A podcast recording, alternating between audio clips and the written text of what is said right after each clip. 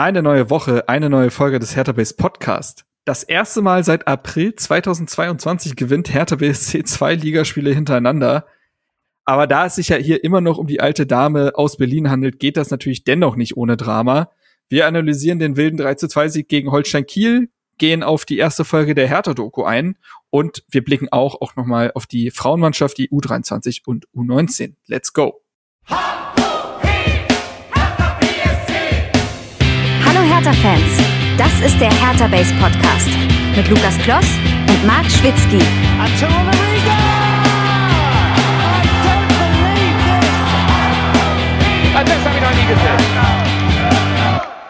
Und damit herzlich willkommen zur 248. Ausgabe dieses Hertha Base Podcast. Wahnsinn, wir nähern uns der 250 und vielleicht kommt da ja auch ein Schmankerl, aber das war's auch schon an Teasern. Das war's, mehr machen wir nicht.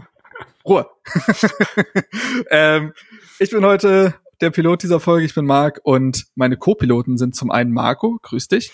Ja, schön wieder dabei zu sein. Fühlt sich irgendwie wie eine Ewigkeit an, auch wenn es jetzt irgendwie nur fünf Wochen waren, aber.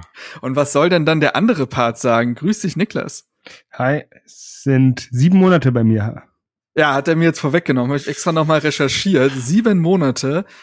Ich habe nochmal nachgeguckt. Damals haben wir einen fulminanten 4 zu 1 Heimsieg gegen Borussia Mönchengladbach besprochen. Mit Toren von Marton Dardai, das Jahrhundert-Tor, Jessica Nankam, Derry Sherhand und Dodi Luke Bakio. Es waren etwas andere Zeiten.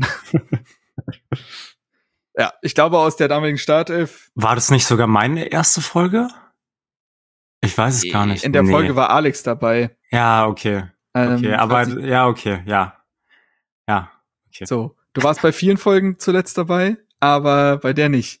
bei der nicht. Damals haben wir über die Hertha-DNA gesprochen, da wurde sie damals quasi geboren. Vielleicht wird da jetzt eine neue Hertha-DNA geboren mit den neuen Protagonisten Tabakovic, Rese und Co. Aber schauen wir mal. Ähm, das ist eigentlich schon alles, was wir an einleitenden Worten haben. Es gibt keine großen Hausmeldungen oder sonst was. Ähm, das besprechen wir jetzt alles, glaube ich, weiter in den Hertha-News.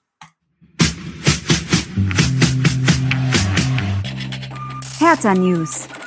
Und ja, was soll ich sagen? Wir besprechen heute nicht nur einen Sieg, sondern es ist auch keine Bombe geplatzt oder sonst was. Ich weiß tatsächlich nicht, wie ich damit umgehen soll. Also, das, ähm, ja, es lässt mich so ein bisschen mit Leere zurück. Ganz komisch. Ganz komisch, ganz ja. komisch. Und wie gesagt, das erste Mal seit April 2022 zweimal hintereinander gewonnen. Ähm, das Spiel gegen Kiel werden wir gleich besprechen. Dazu aber, ich bin ja hier manchmal, manchmal mache ich so kleine Quizze. Hättet ihr gewusst, wer die beiden Mannschaften sind, gegen die Hertha das letzte Mal zweimal in Serie gewonnen hat? Ähm, also, warte. Ich, ich war gerade so, war nicht Wolfsburg und Stuttgart, aber das war dazwischen war ja noch was. Dazwischen da war, war ja noch so was Kleines, ja, ja. Da war ja, ja Bochum. oh, schlecht. Ähm, nee, keine Ahnung. Zweite Liga oder erste? Das spielt auch keine Rolle, ich habe eh keine Ahnung. Also. Okay. Ähm, und zwar war das im April 2022. Und die Mannschaften, die man da besiegt hat, oh Gott, jetzt bin ich hier in der Zeile verrückt. Sekunde. Kann's euch gleich sagen. Da. Und zwar waren die beiden Mannschaften zum einen der FC Augsburg, den man auswärts mit 1 zu 0 geschlagen hat, und dann hat man das Heimspiel danach gegen den VfB Stuttgart mit 2 zu 0 gewonnen. The, the more you know. Das ist, äh, ich glaube auch, ähm, da fühlt man sich äh, ein bisschen alt. Da fühlt man sich tatsächlich ein bisschen alt, wobei das ja aktuell auch wirklich nur ein Jahr her ist, aber es ja. ist ähm, also, aber trotzdem geführt eine Ewigkeit. Ja, also anderthalb Jahre, um fair zu sein, aber trotzdem, das da, du hast recht, das, das ist bei Hertha sind das ja, also Hertha Jahre sind ja so Katzenjahre. also in einem Jahr Hertha passiert, das sind ja eigentlich sieben Jahre für andere professionelle Vereine. Ja, da kommen auch die, die paar grauen Härchen immer wieder dazu. Also äh, da lässt man äh, das Altern auch ein bisschen beschleunigen, wenn man Hertha-Fan ist. Und äh, so, ist ja. so, aber apropos Serien. Ähm, wir wollen jetzt ganz kurz mal auf die letzten Ergebnisse und die sportliche Situation der anderen Hertha-Mannschaften gucken. Und die erste Frauenmannschaft von Hertha hatte eine Serie. Und zwar hatten sie drei Spiele hintereinander gewonnen, haben jetzt aber die erste Niederlage wieder kassiert. Und zwar ein saftiges 1 zu 5 gegen Rasenballsport Leipzig 2, ähm, das auf dem Olympi also fand auf dem Hüppeplatz im Olympiapark statt. Und ja, sehr schwache erste Hälfte habe ich mir sagen lassen, wo die spielerischen Qualitäten oder die Differenzen in der spielerischen Qualität schon sehr offensichtlich waren. Kleine Leistungssteigerung in der zweiten Halbzeit, was ja auch die Moral dann beweist und trotzdem sollte das am ja doch sehr eindeutigen Endergebnis nichts verändern. Allerdings wurde mir erzürnt berichtet, dass sich Leipzig nicht gerade fair verhalten haben soll und nach dem ja eher schwachen Saisonstart der Mannschaft mal kurz Spielerinnen aus der ersten Mannschaft nach unten gezogen haben. Und das soll aber vor der Saison eigentlich von unter den Teams ausgeschlossen worden sein. Es ist dann also nicht die schöne Etikette, ist aber natürlich aber auch das klassische Problem von Zweitvertretung. Ne? Also, dass Hertha aktuell einen Mysian Maolida in der zweiten Mannschaft parken kann oder nach Verletzungen Spieler dort spielen lassen kann. Prevliak hat ja auch, nachdem er angekommen ist, kurze Zeit in der zweiten Mannschaft gespielt. Das ist halt leider nie fair. Ja, ich glaube, der große Unterschied ist, äh, dass Hertha jetzt nicht öffentlich gesagt hat, hey, wir werden jetzt keine Spieler aus der ersten Mannschaft einsetzen oder äh, nach einer Verletzungspause den Spielpraxis in der U23 bieten. Und wenn äh, Leipzig das so kommuniziert hat, dann ist es natürlich äh, verständlich, wenn andere Mannschaften, in dem Fall wir, ähm, ja, da ein bisschen äh, negativ äh, uns drüber äußern. Richtig glaube, der Punkt ist auch, dass du einfach mal vergleichen musst, über was wir hier sprechen. Ne? Also eine zweite Mannschaft als Bundesliga-Verein im Herrenbereich aufzubauen und zu unterhalten, ist jetzt nicht so, also das, das machst du ja nebenbei in, in dem Sinne. Oder eine ähm, U19, weil du hast ja deine Nachwuchsleistungszentren etc. Und im ähm, Frauenbereich, wo einfach noch viele Infrastrukturdefizite sind ähm, mhm. bei den Vereinen, hat es natürlich dann schon mal mehr Gewicht, wenn du da ähm, zurückgreifen kannst auf einen Profikader. Wo es ja auch nicht mal unbedingt Profis sind. Ich weiß sind die bei den Hertha-Frauen, sind das alles Profis? Nein. Nee, ja, eben nicht. Dann ist es ja natürlich noch mal, also ich meine, ich lasse ja jetzt auch nicht, keine Ahnung, irgendeinen Bayern-Spieler bei der U55, U55 äh, Altherrenmannschaft mitspielen, die das alle irgendwie aus Jux und Tollerei machen. Ja, ich glaube nicht, dass es aus Jux und Tollerei ist, aber da ist schon. Nee, nee aber du, aber ich mein, ja, ja. Ihr versteht schon, was ich meine. Aber ja, ja, es ist auf jeden Fall deutlich geworden. Ja. Ja, auf jeden Fall die erste Niederlage, die unter diesen Umständen aber gar keine Blamage ist oder ähnliches. Am kommenden Sonntag, also am 1.10. um 14 Uhr, spielen die ersten Frauen im Stadion auf dem Wurfplatz, also dem Amateurstadion, gegen den FC Victoria 1889. Da steht also das nächste Berlin-Derby an und Victoria ist ja nun auch ein sehr ambitioniertes Frauenfußballprojekt. Darf man gespannt sein, ob da dann auch so große Differenzen in der Qualität erkennbar sein werden. Wie ist eigentlich das Verhältnis zwischen Victoria und Hertha? Weißt du das, Marc? Es gibt einfach keins. Ja. Also, nee. Ich glaube, das ist, man koexistiert.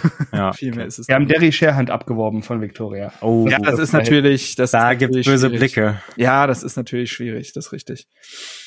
So, apropos äh, böse Blicke, guck mal hier, Überleitungsgott, U23, wow. Wahnsinn. Böse Blicke hat es auch da gegeben, nachdem man 2 zu 5 beim glorreichen Greifswalder FC verloren hat. Da muss ich natürlich sagen, als oh. Wahlgreifswalder, es ist keine Blamage. Ne? Da schlägt auch noch das Fan Fanherz, ne? Ja, da ist aber auch, ne, das ist eine Macht, ist eine Macht im Norden. Ne? Hansa Rostock zittert schon, weil der Greifswalder FC hier bald im MacPom übernimmt. Und dann geht's aber ganz schnell. Nee, ist aber tatsächlich so, dass der Greifswalder FC eine überraschend starke Saison spielt, sind Erster in der Regionalliga Nordost.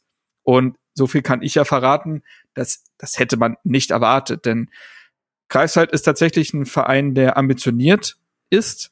Also, die sind aus der Oberliga aufgestiegen in die Regionalliga. Letzte Saison war ihre erste Regionalliga-Saison und hatten sofort ähm, professionelle Strukturen. Das heißt, jeder Spieler, der dort unter Vertrag stand, konnte auch davon leben. Das ist in der Regionalliga, besonders wenn du aufsteigst, kein Selbstverständnis.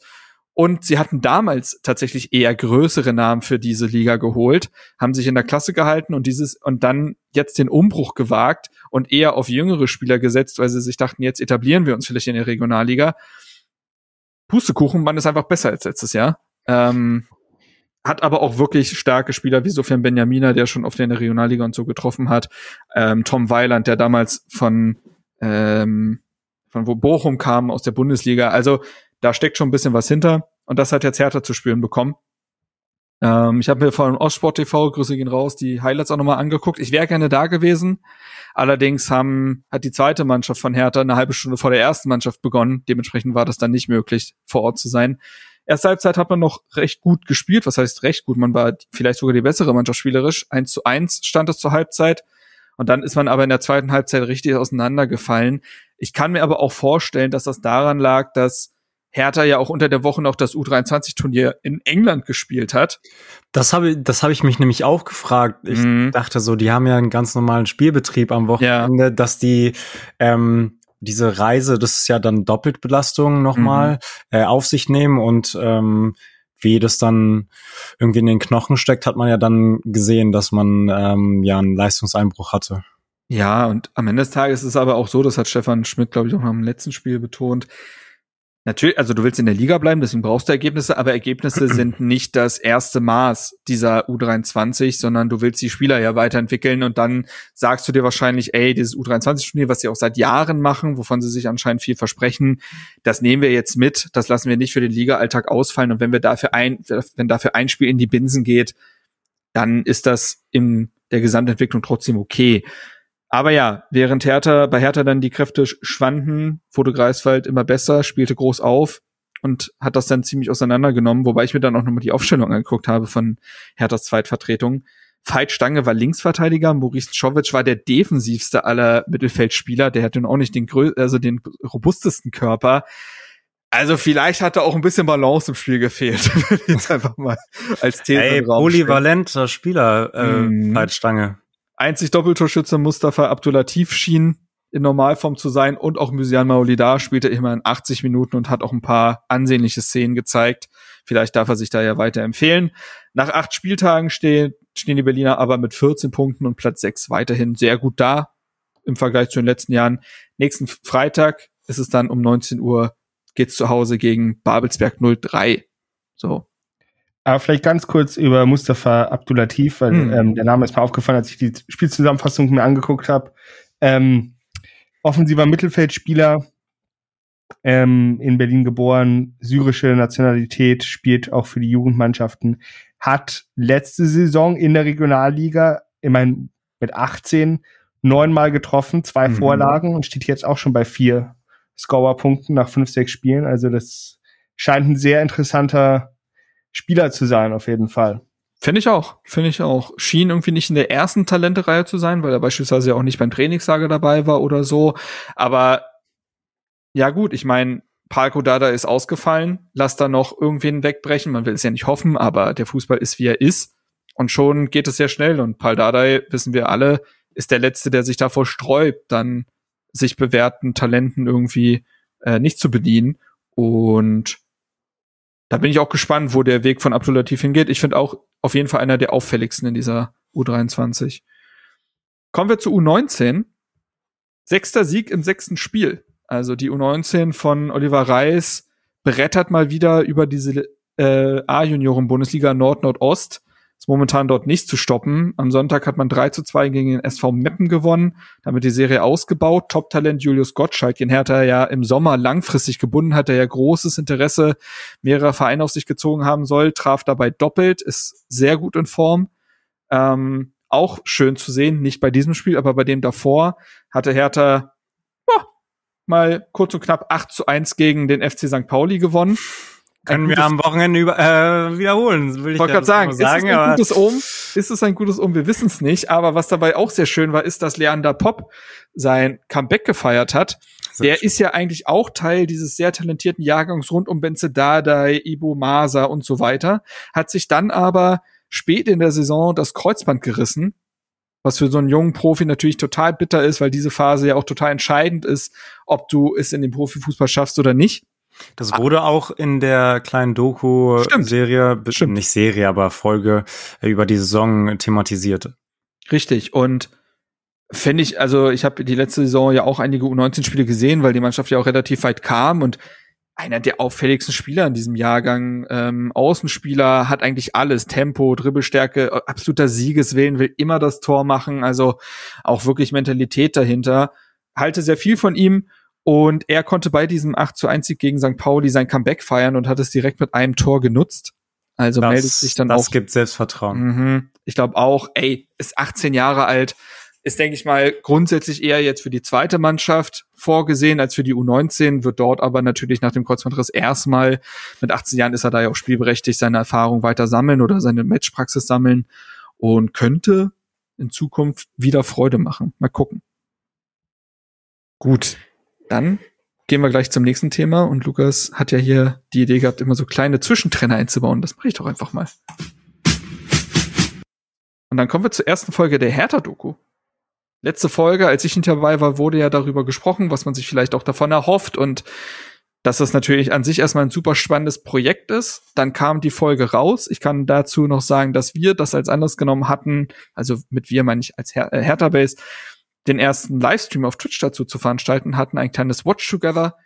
Leider gibt es davon keine Aufnahmen, weil Twitch sich denkt, das musst du erst aktivieren. Finde ich gut. Habe ich erst danach erfahren, dass man da das Häkchen setzen muss. Wir lernen alle dazu. Das heißt, es war die Zeit wäre da gewesen, um Highlights äh, hinzukriegen. ich merke, ich, merk, ich spüre diese passiv-aggressive Note ja, schon. ist okay. Ja, ja. Nee, aber dementsprechend ist es ja nur umso exklusiver für die Leute gewesen, die dabei waren. Hat auf jeden Fall sehr großen Spaß gemacht und war dafür, dass es am gleichen Tag sehr spontan mittags einfach mal in den Raum geworfen wurde, waren auch wirklich viele Leute dabei. Also hat mich sehr gefreut. Ja, Aber- da muss ich auch ja. noch mal sagen, also ich habe auch den Stream komplett geschaut. Ach, hast du. Habe ich. Ähm, und ich muss dir da wirklich großes Lob aussprechen. Also dafür, dass du es lange nicht gemacht hast Ja. und dann so smooth reinzustarten. Ähm, ich wusste auch nicht, wie viel man da erwarten kann. Also halt wie das Ding, viele ja. Zuschauer, Zuschauerinnen irgendwie am Start sind. Aber dann waren es ja durchschnittlich immer 50, 60 Leute und das ist halt, wenn man sich das, das hast du ja auch gesagt, sich mal vor Augen führt, 50, 60 Leute haben gesagt, ich will den Abend jetzt mit Exakt. Mark, mit Hertha Base verbringen.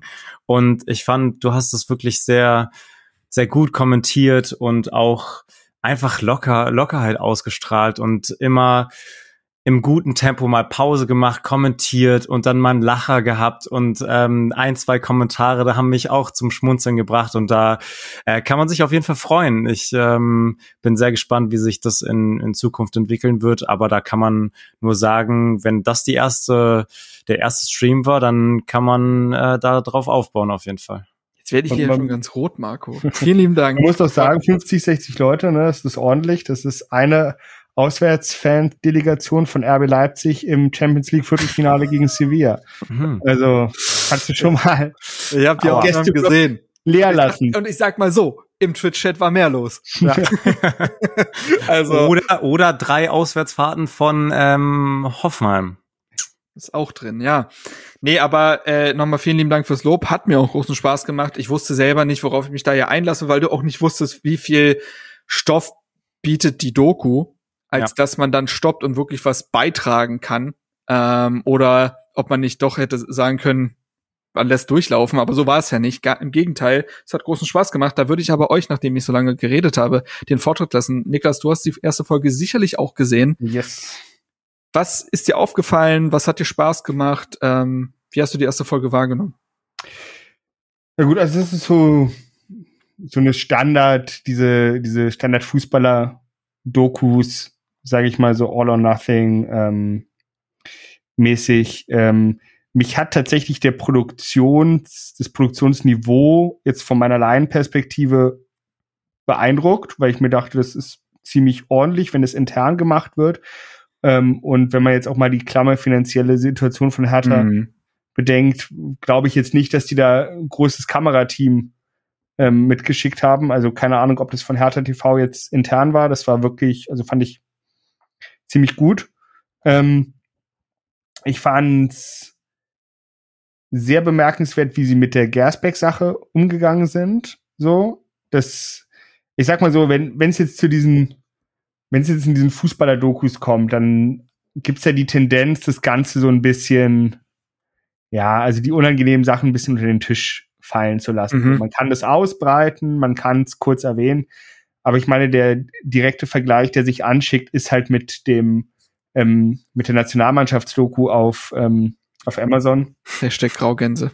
Hashtag Graue Gänse, ähm, wo dann tatsächlich die ganze One Love Bindensituation Mhm. auch eher stiefmütterlich behandelt wurde. So.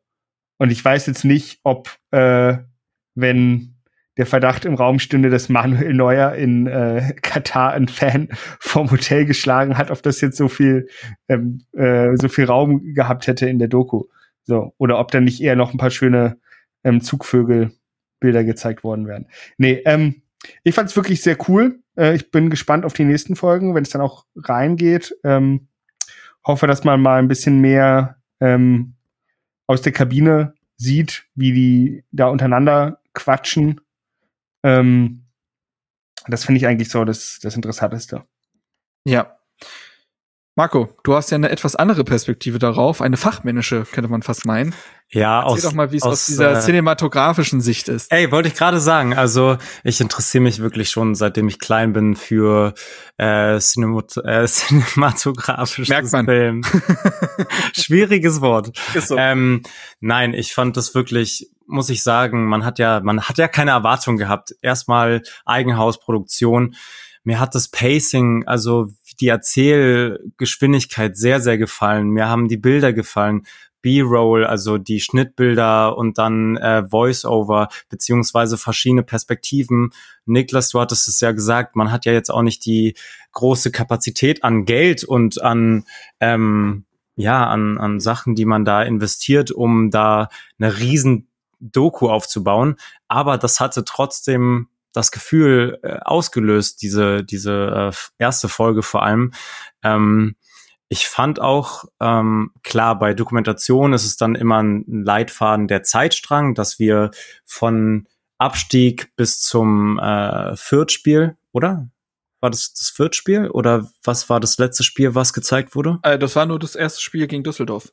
Ach so, ja, okay, gut. Viertspiel war dann im Stimmt. Trailer für die stimmt. Trail, genau, genau, am Ende wurde es gezeigt im Trailer, ja.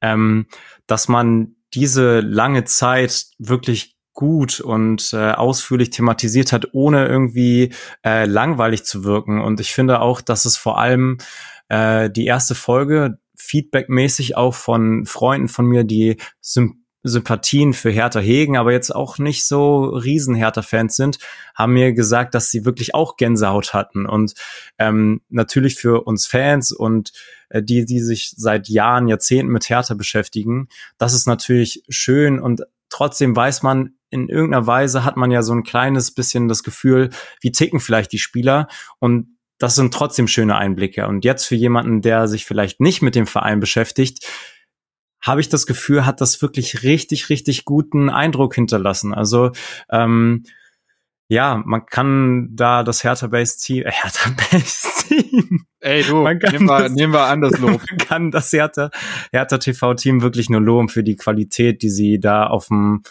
ja, auf den Platz gebracht haben.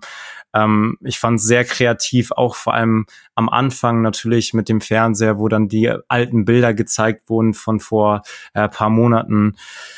Man hat natürlich jetzt auch die Protagonisten mit den Neuverpflichtungen, mit Rese, mit Leistner, ähm, bisschen mehr Eindruck bekommen. Und ich bin sehr, sehr gespannt, wie ähm, Hertha TV das in den nächsten Folgen handhabt, ob wir da vielleicht zwei, drei andere Spieler sehen, die Mhm. mehr erzählen, die vielleicht begleitet werden, die auch mal ein Mikrofon bekommen, da interviewt werden und ähm, da jedem den Raum zu lassen, um sich vielleicht auch mal vorzustellen oder zu zeigen, was für ein Mensch hinter dem Spieler steckt. Ähm, ja, ich fand es insgesamt einfach echt sehr, sehr, sehr, sehr schön und hat Vorfreude auf die nächste Folge gemacht.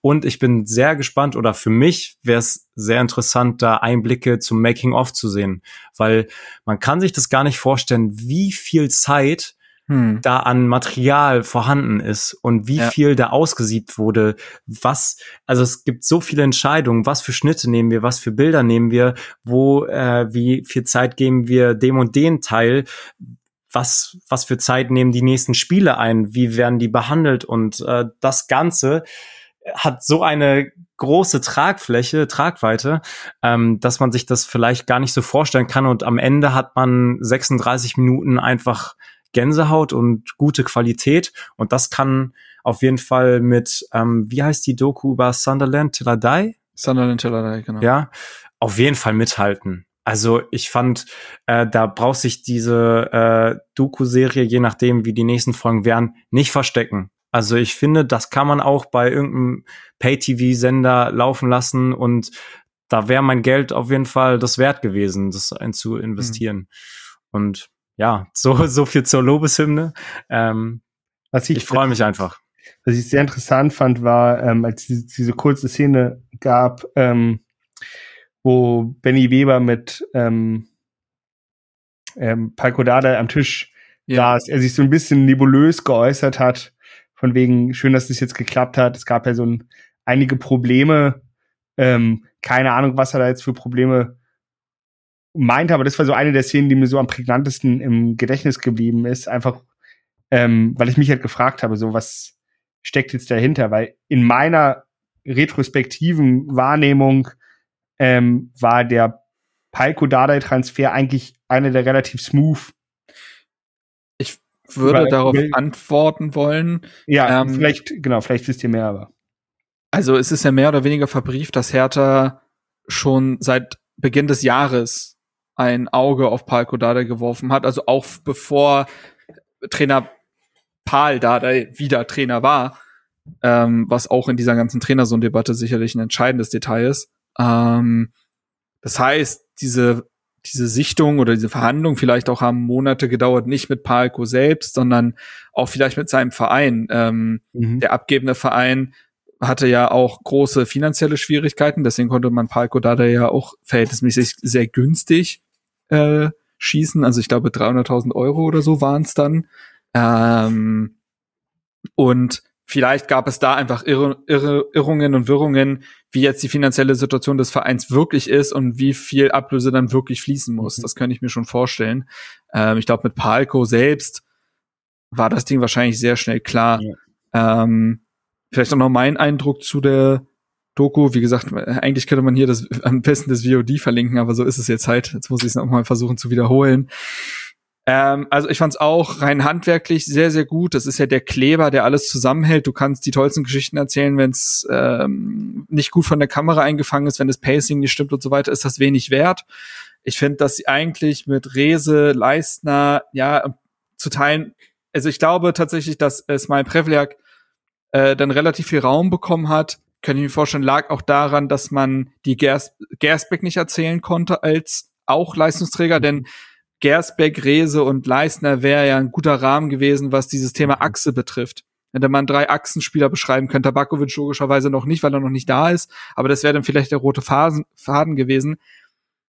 Nun wurde der Gersbeck-Vorfall anders aufgearbeitet und da würde ich auch noch gleich drauf eingehen, aber dann wurde halt Prevliak, glaube ich, mehr in den Fokus genommen, weil man das Material, wie du sagst, Marco, wahrscheinlich auch einfach hatte.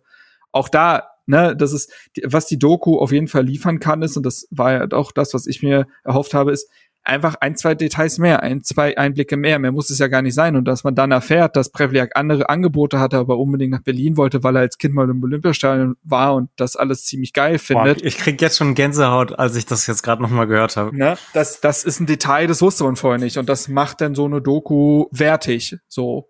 Äh, dann hat sie eine Daseinsberechtigung und ähm, also das fand ich sehr gut gewählt als Rahmen, solche Spieler dann halt hervorstechen zu lassen. Gleichzeitig gebündelt diese neue Generation um Maser, Stange, Quasigoch und so zu zeigen, fand ich auch diese schönen Bilder, wenn sie die selber die Kamera ja hatten. Das hatte sowas ganz spielerisch kindliches, wenn die miteinander waren und sowas unbekümmertes und ey, wir sind jetzt hier bei den Profis dabei und Trainingslager. Ihnen ist scheißegal, dass Hertha BSC abgestiegen ist. Die haben die, also die tragen nicht diese Pakete mit sich, sondern die sind Kinder, die jetzt auf dem Platz dürfen und bei den Großen mitspielen dürfen. Und diese Energie so einfangen zu können, fand ich sehr schön, zumal das ja fast schon historische Bilder sein können, denn egal wie die Karriere von den jeweiligen Spielern individuell weitergeht, ist das einfach Material, was man sich in Jahren angucken kann und sagen kann, guck mal, da hat's angefangen mit der Generation. Das ist einfach schön, dass sowas eingefangen wird, finde ich, auf einer rein menschlichen Ebene irgendwie. Und das waren, das war schön, dass man zum einen dieser fahrenden Achsenspieler als Pol hatte und zum anderen diese, dieser Haufen quasi an Talenten. Ähm, das fand ich thematisch schön gewählt. Es wurde gut äh, die Stimmung im Trainingslager und dieser wachsende Teamgeist eingefangen. Ähm, der Gersbeck-Vorfall, dass er überhaupt aufgearbeitet wurde, wie Nick das gesagt hat, war, ist ja gar nicht selbstverständlich. Ähm, ich hätte es ein bisschen entlarvend gefunden, wenn man das einfach so, als wäre es wär nicht gewesen, dargestellt hätte. Aber dass man doch noch mal diese Zitate von Benny Weber und Co. bekommt, das war interessant und hat Einblicke gegeben. Gleichzeitig war es natürlich auch, da merkt man dann vielleicht, dass es eine Inhouse-Produktion ist, dass du so viele Spieler zu Wort kommen lässt, die sagen aber eigentlich ein Megatyp. Ja, so, genau, das ja. wollte ich auch noch mal anmerken. Ne? Es wurde jetzt nicht kritisch sich geäußert gegen Gersbeck. Nee, ähm, ich fand tatsächlich dahingehend die Aussage von Paul Dardai sehr interessant, der gesagt hat, ey, es, auch das ist Konkurrenzkampf. Der eine Spieler, der mhm. sich äh, der nach draußen begeben hat an dem Abend, der ist jetzt halt raus und der andere rückt nach. So, zack, tjag ernst, deine Chance. Und ähm, ja, ähm, was glaube ich ein bisschen unglücklich im Nachhinein ist, aber da muss man sagen, das ist dann einfach den Umständen geschuldet dass Marco Richter so viel Raum bekommen hat. Auf mhm. der anderen Seite, wenn man auf die Saison zurückblickt, wird man, also wenn man die, wenn man diese Doku am Stück gucken würde am Ende der Saison, würde man auch sagen, ach ja, Marco Richter, der sollte ja eine Rolle spielen. Es hat also auch eine Daseinsberechtigung dadurch, dass es ja passiert ist. So. Das hatte ich aber auch beim Gucken. Ah, da mhm. war ja Marco Richter und das war ja noch gar nicht lange her, dass mhm. er gewechselt ist. Also ähm, so wie ich halt auch gesagt habe mit der Dokumentation, ist es halt nun mal so ein so ein Dokumentieren von den Sachen von Beginn an und das wäre ja auch äh, blöd, wenn man das komplett wegschneidet und sich fragt, hä, da waren doch aber noch andere Spieler und die sind dann gegangen. Die hat man doch aber vielleicht auch eingebunden. Mir wäre es halt sehr wichtig, um da diesen erzählerischen roten Faden drin zu haben. Dann muss aber auch der Abschied von Marco Richter stark thematisiert werden und was das mit der Mannschaft und der Statik und dem Kapitänsamt und so weiter gemacht hat, finde ich zumindest. Also das musst du jetzt auch auserzählen, diese ja. Personalie. Ja, auf jeden ähm, Fall. Aber ja, eh, wie gesagt, äh, insgesamt ein sehr guter Eindruck. Ähm, bin gespannt auf die weiteren Teile, auch auf Kabinenansprachen, die man ja schon in gewissen Trailern gesehen hat am Ende des Tages ist die Kabine immer noch der Safe Place von Fußballspielern und die sind, es sind die heiligen Hallen. Man wird jetzt keine gesamten 15 Minuten Halbzeitpause mal zu sehen bekommen. Das ist schon sehr ausgewählt, was dann gezeigt wird. Aber die sind natürlich auch äh, total abhängig davon, wie die Saison weiter verläuft und welche Protagonisten man wirklich wählen kann oder nicht. Das, da bin ich auch gespannt. Und die äh, Folge hat auch ihre leichten Momente, ne, das ist, gehört ja auch zum Pacing dazu, dass du auch mal Lacher drin hast. Also wenn Zecke auf die auf diesen Mannequin zeigt, der das Trikot ja. trägt und sagt, ey, wissen viele nicht, das ist nach meinem Körper gegossen worden. Oder wenn man in den ähm, auf den Schreibtisch von Paul Dada Genau, das wollte ich auch sagen mit dem da halt wirklich eine Zigarre. und ein Hundeleckerli. Natürlich. Und ein Hundeleckerli, genau. Ja. Ähm, das ist natürlich super. Ja. Gut, ich glaube, dann haben wir das inhaltlich soweit besprochen. Wir werden sicherlich auch auf die nächsten Folgen eingehen. Eventuell ja auch im Stream. Das werden wir gucken, wenn es zeitlich passt. Sehr, sehr gerne. Macht euch darauf gefasst. Und ansonsten würde ich sagen, gehen wir ja in die, die nächste schöne Geschichte. Der 3 zu 2 Sieg von Hertha BSC gegen Holstein Kiel.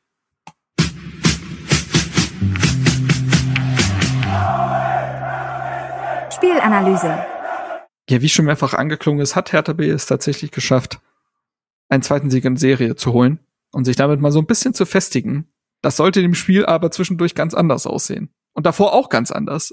wir werden darauf eingehen inhaltlich.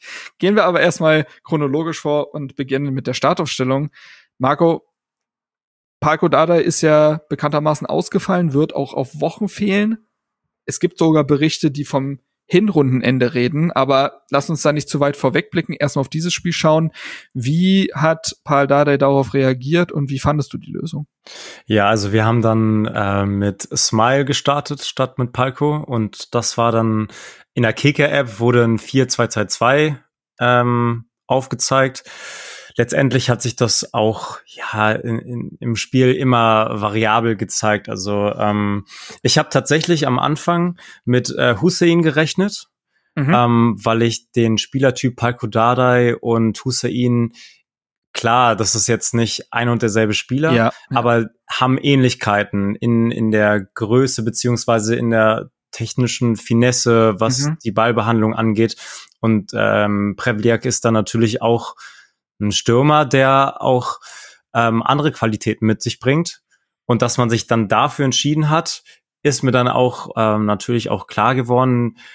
Fluppe und äh, Smile, die verstehen sich auch gut, hat man ja auch gesehen gegen Fürth und generell das Zusammenspiel wurde, obwohl die jetzt nicht so viele Spielminuten zusammen gesammelt haben, immer mal wieder gezeigt, dass die, dass da was vorhanden ist und dass sich da auch ein Duo bilden kann zwischen den beiden. Ähm, demnach, das hat man auch dann immer wieder gesehen, einer von beiden hat sich immer wieder schön fallen lassen, auch mal Tabakovic, um Bälle abzuholen. Und dieses Zusammenspiel lief sehr, sehr reibungslos und das hat mir gefallen und deswegen habe ich den Plan dann auch dahinter verstanden, ähm, ja, nicht Hussein spielen zu lassen, sondern ähm, Smile. Ja.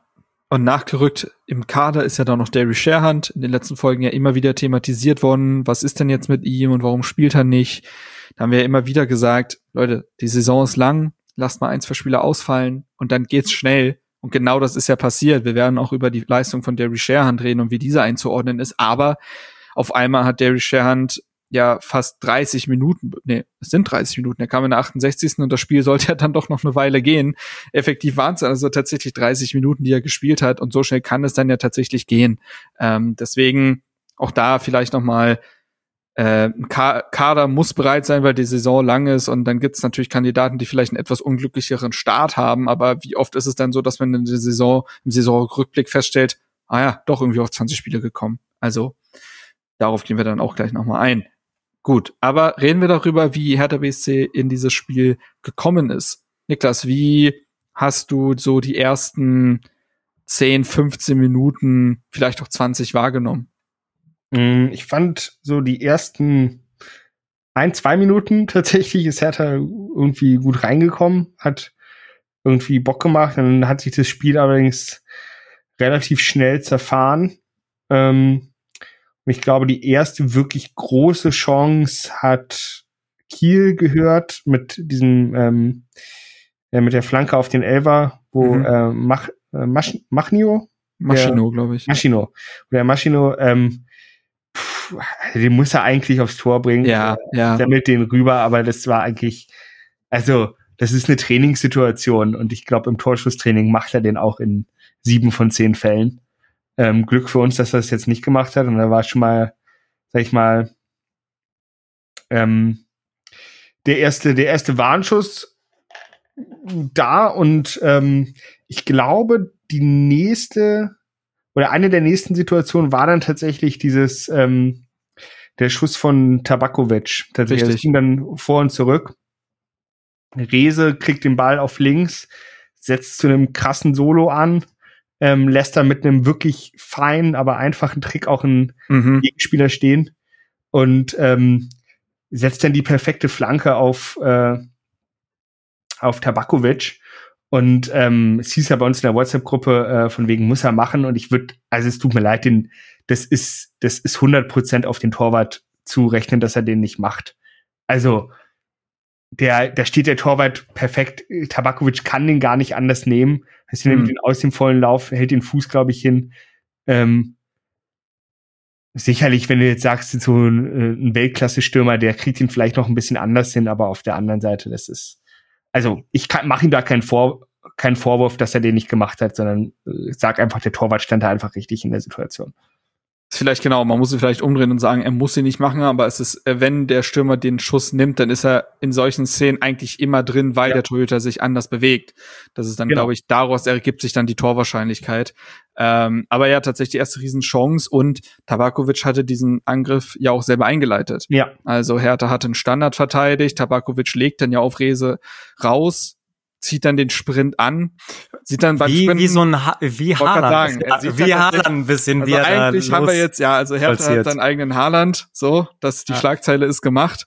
Ähm, und nee aber äh, erste Riesenchance tatsächlich und zeigt auch nochmal, wie gut Hertha auch im Umschaltspiel sein kann über einen Rese, über einen Winkler, die haben natürlich ähm, wahnsinniges Tempo, aber abseits dessen tatsächlich war wenig drin, rein spielerisch.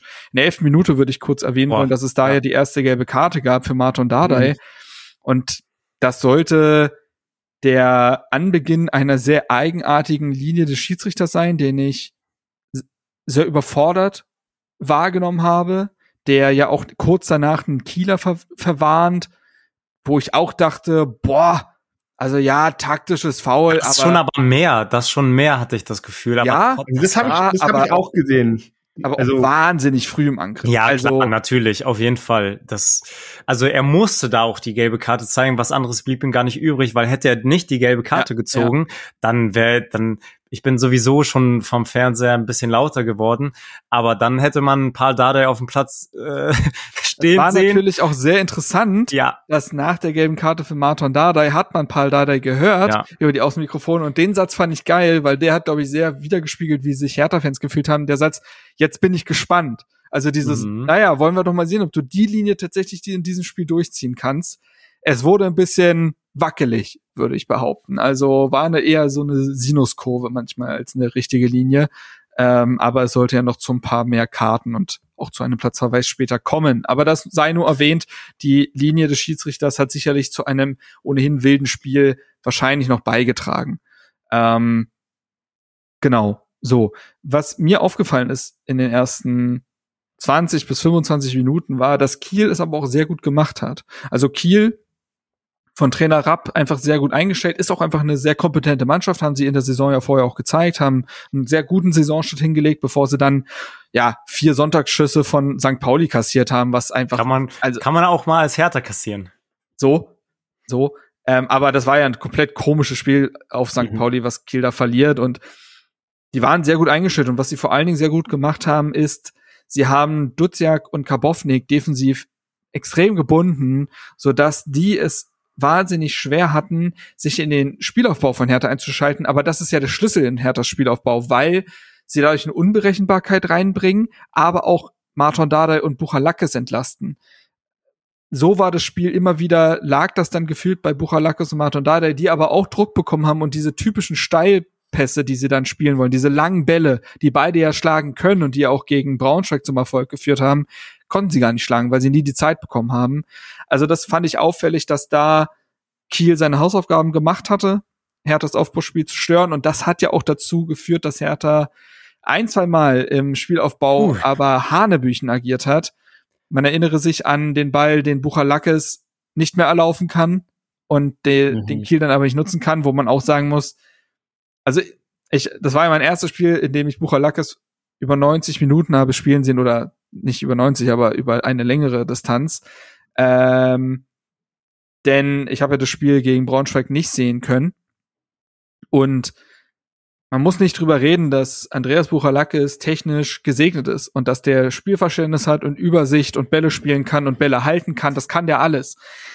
Ähm, und es gibt natürlich Gründe, warum der dann aber bei einem deutschen Zweitligisten landet. Und die Gründe sind im Tempo, äh, liegen im Tempo. Boah, hat der da Defizite. Also, ne, jeder Spieler, den Hertha aktuell verpflichten kann, hat Defizite. Das will ich gar nicht zu hoch hängen, aber bei Buchalakis ist klar, welches Defizit es ist. Und es gab schon einige Szenen, wo er einfach den Ball auch gar nicht mehr erlaufen kann. Also Buchalakis darf eigentlich gar keine Fehler machen, weil er sie nicht mehr selber korrigieren kann. Und ähm, ja, dadurch waren diese Ballverluste im Spielaufbau immer wieder sehr gefährlich, finde ich. Ja, mir fällt da auf jeden Fall auch die Szene ein äh, von Toni Leistner, der mit einem schönen Fehlpass Mhm. äh, dann das äh, sein Fehler aber auch wieder wettmacht mit einer äh, brutalen Grätsche im 16er. Aber das waren wirklich zwei, drei Momente, wo man sich gefragt hat, das ist wieder Vogelwild. Warum, warum lassen wir sowas zu, um uns selber dann zu schaden? Natürlich ist es jetzt in nichts äh, Zählbares umgemünzt worden von Kieler Seite. Trotzdem, sowas darf nicht passieren. Das darf Ja. nicht passieren. Ja. Und ich finde, man kann schon ein bisschen kritisch auch mal über Karbovnik reden, weil ich ihn bislang sehr schwankend wahrnehme. In dem einen Spiel ist Karbovnik der, und ey, er ist jetzt frisch da und er ist jung und das darf alles passieren. Also auch da, ne, immer in Relation setzen, worüber wir reden. Aber bislang nehme ich Karbovnik so wahr, dass er entweder einen Sahnetag erwischt oder große Probleme hat und viele Ballverluste produziert und sich nicht richtig bewegt und irgendwie verkopft wirkt. Ich glaube, das war auch später der Grund, warum man Kenny reingenommen hat. Natürlich ist John Joe Kenny nicht der bessere Spieler in keinem Belang, aber John Joe Kenny weiß besser, was er kann und was er nicht kann und produziert dadurch vielleicht auch einfach weniger Fehler und das war in dem Moment dann irgendwann wichtig. Ähm, aber gucken wir zurück, was mir auch aufgefallen ist und da hat man dann vielleicht gespürt, dass Palko da der gefehlt hat. Mir hat das verbindende Element teilweise in Herthas Spiel gefehlt. Also Smile Prevliak hat erst zu Beginn hat er Probleme gehabt, diese Rolle als auch durchaus eher hängende Spitze auszufüllen.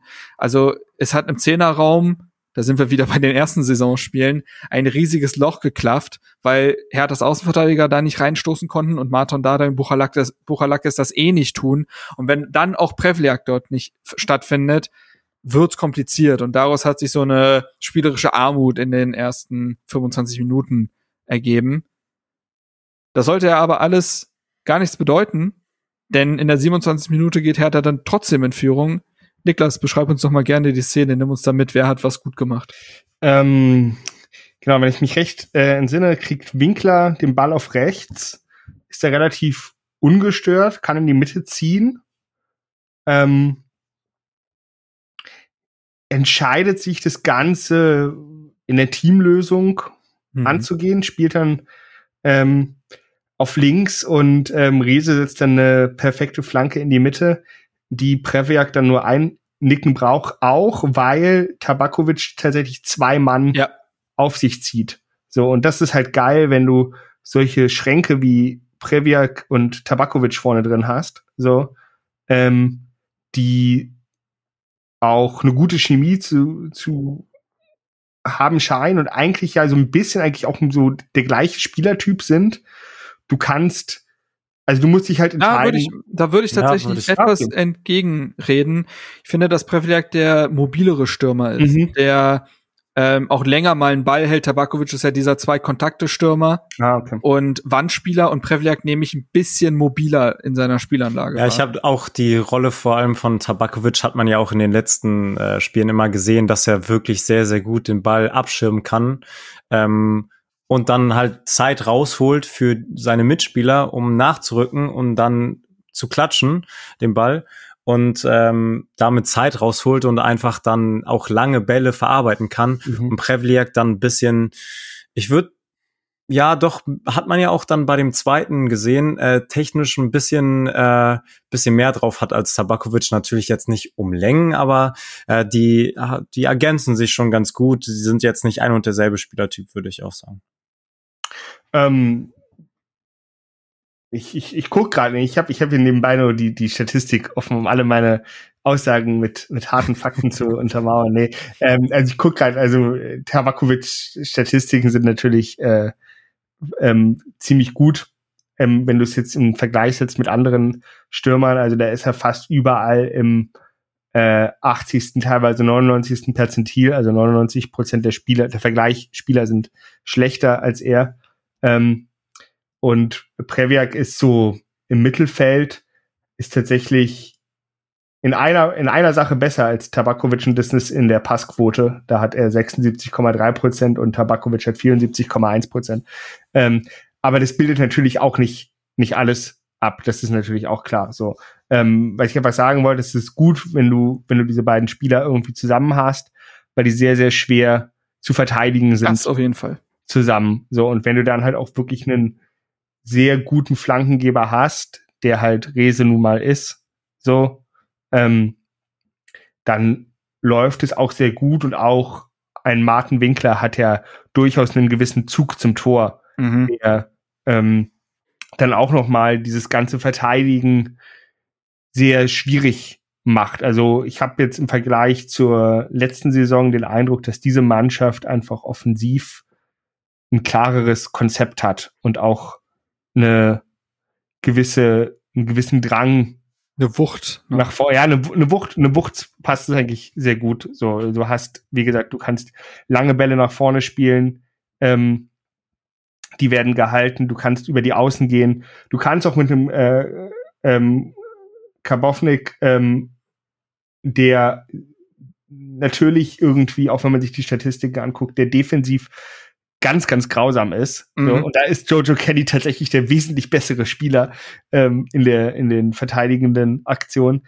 Aber Kabovnik ist auch jemand, der durchaus pressingresistent ja. ist, so habe ich ihn wahrgenommen. So. Und dann halt auch vom Flügel in die Mitte ziehen kann ähm, und so auch Räume auch Räume im letzten Drittel aufmachen kann, für, wo dann halt ähm, Previak und Tabakovic vielleicht sich gut äh, positionieren können und so. Also das ist schon, ist jetzt nicht alles Gold, was glänzt und wie du sagst, ne, der, der, der letzte, der letzte Link hat irgendwie gefehlt und ich war auch ein bisschen überrascht, dass ähm, Martin Dada im Mittelfeld gespielt hat auf der 6 und nicht Luciak. So klar, du hast, du hast mehr Kreativität äh, auf den Außenverteidigerpositionen, aber ich fand eigentlich, wenn Luciak in der, im Mittelfeld gespielt hat, das alles noch ein bisschen flüssiger. Ich glaube, er hatte gegen, ähm, im letzten Spiel gegen Braunschweig.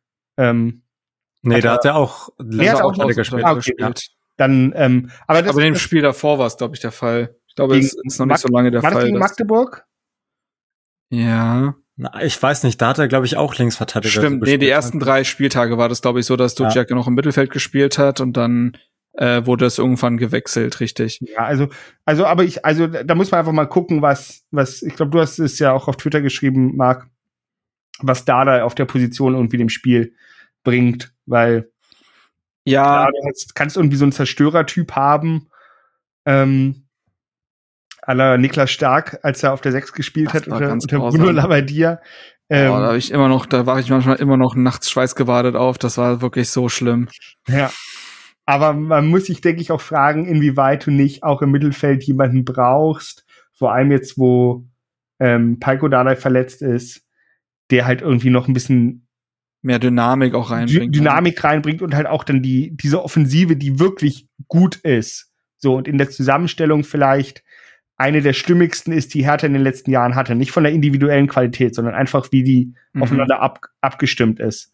Ähm, dass man die besser in Szene setzt. Aber da sehe ich zum Beispiel Hussein auch. Aber Genau. lass Ja. uns mal auch äh, weiter äh, gehen, oder? Also erstmal gut. ähm, muss man wirklich sagen, diese butterweiche Flanke von Rese ist wirklich ein Traum für jeden Stürmer. Also, und das ist ja kein Zufall, das hast du ja auch gesagt, Niklas. Rese kann einfach Flanken schlagen und das sieht man auch, hat man auch des Öfteren in dem Spiel gesehen. Klar hat's jetzt ähm, dann beim ersten Mal nicht geklappt bei Tabakovic, aber äh, das ist wirklich eine Qualität, die die braucht man, die hatten wir in den letzten Jahren nicht mit äh, Flankengebern. Marvin Plattenhardt. Ja. Will dann Aber- wants to know your location. ja.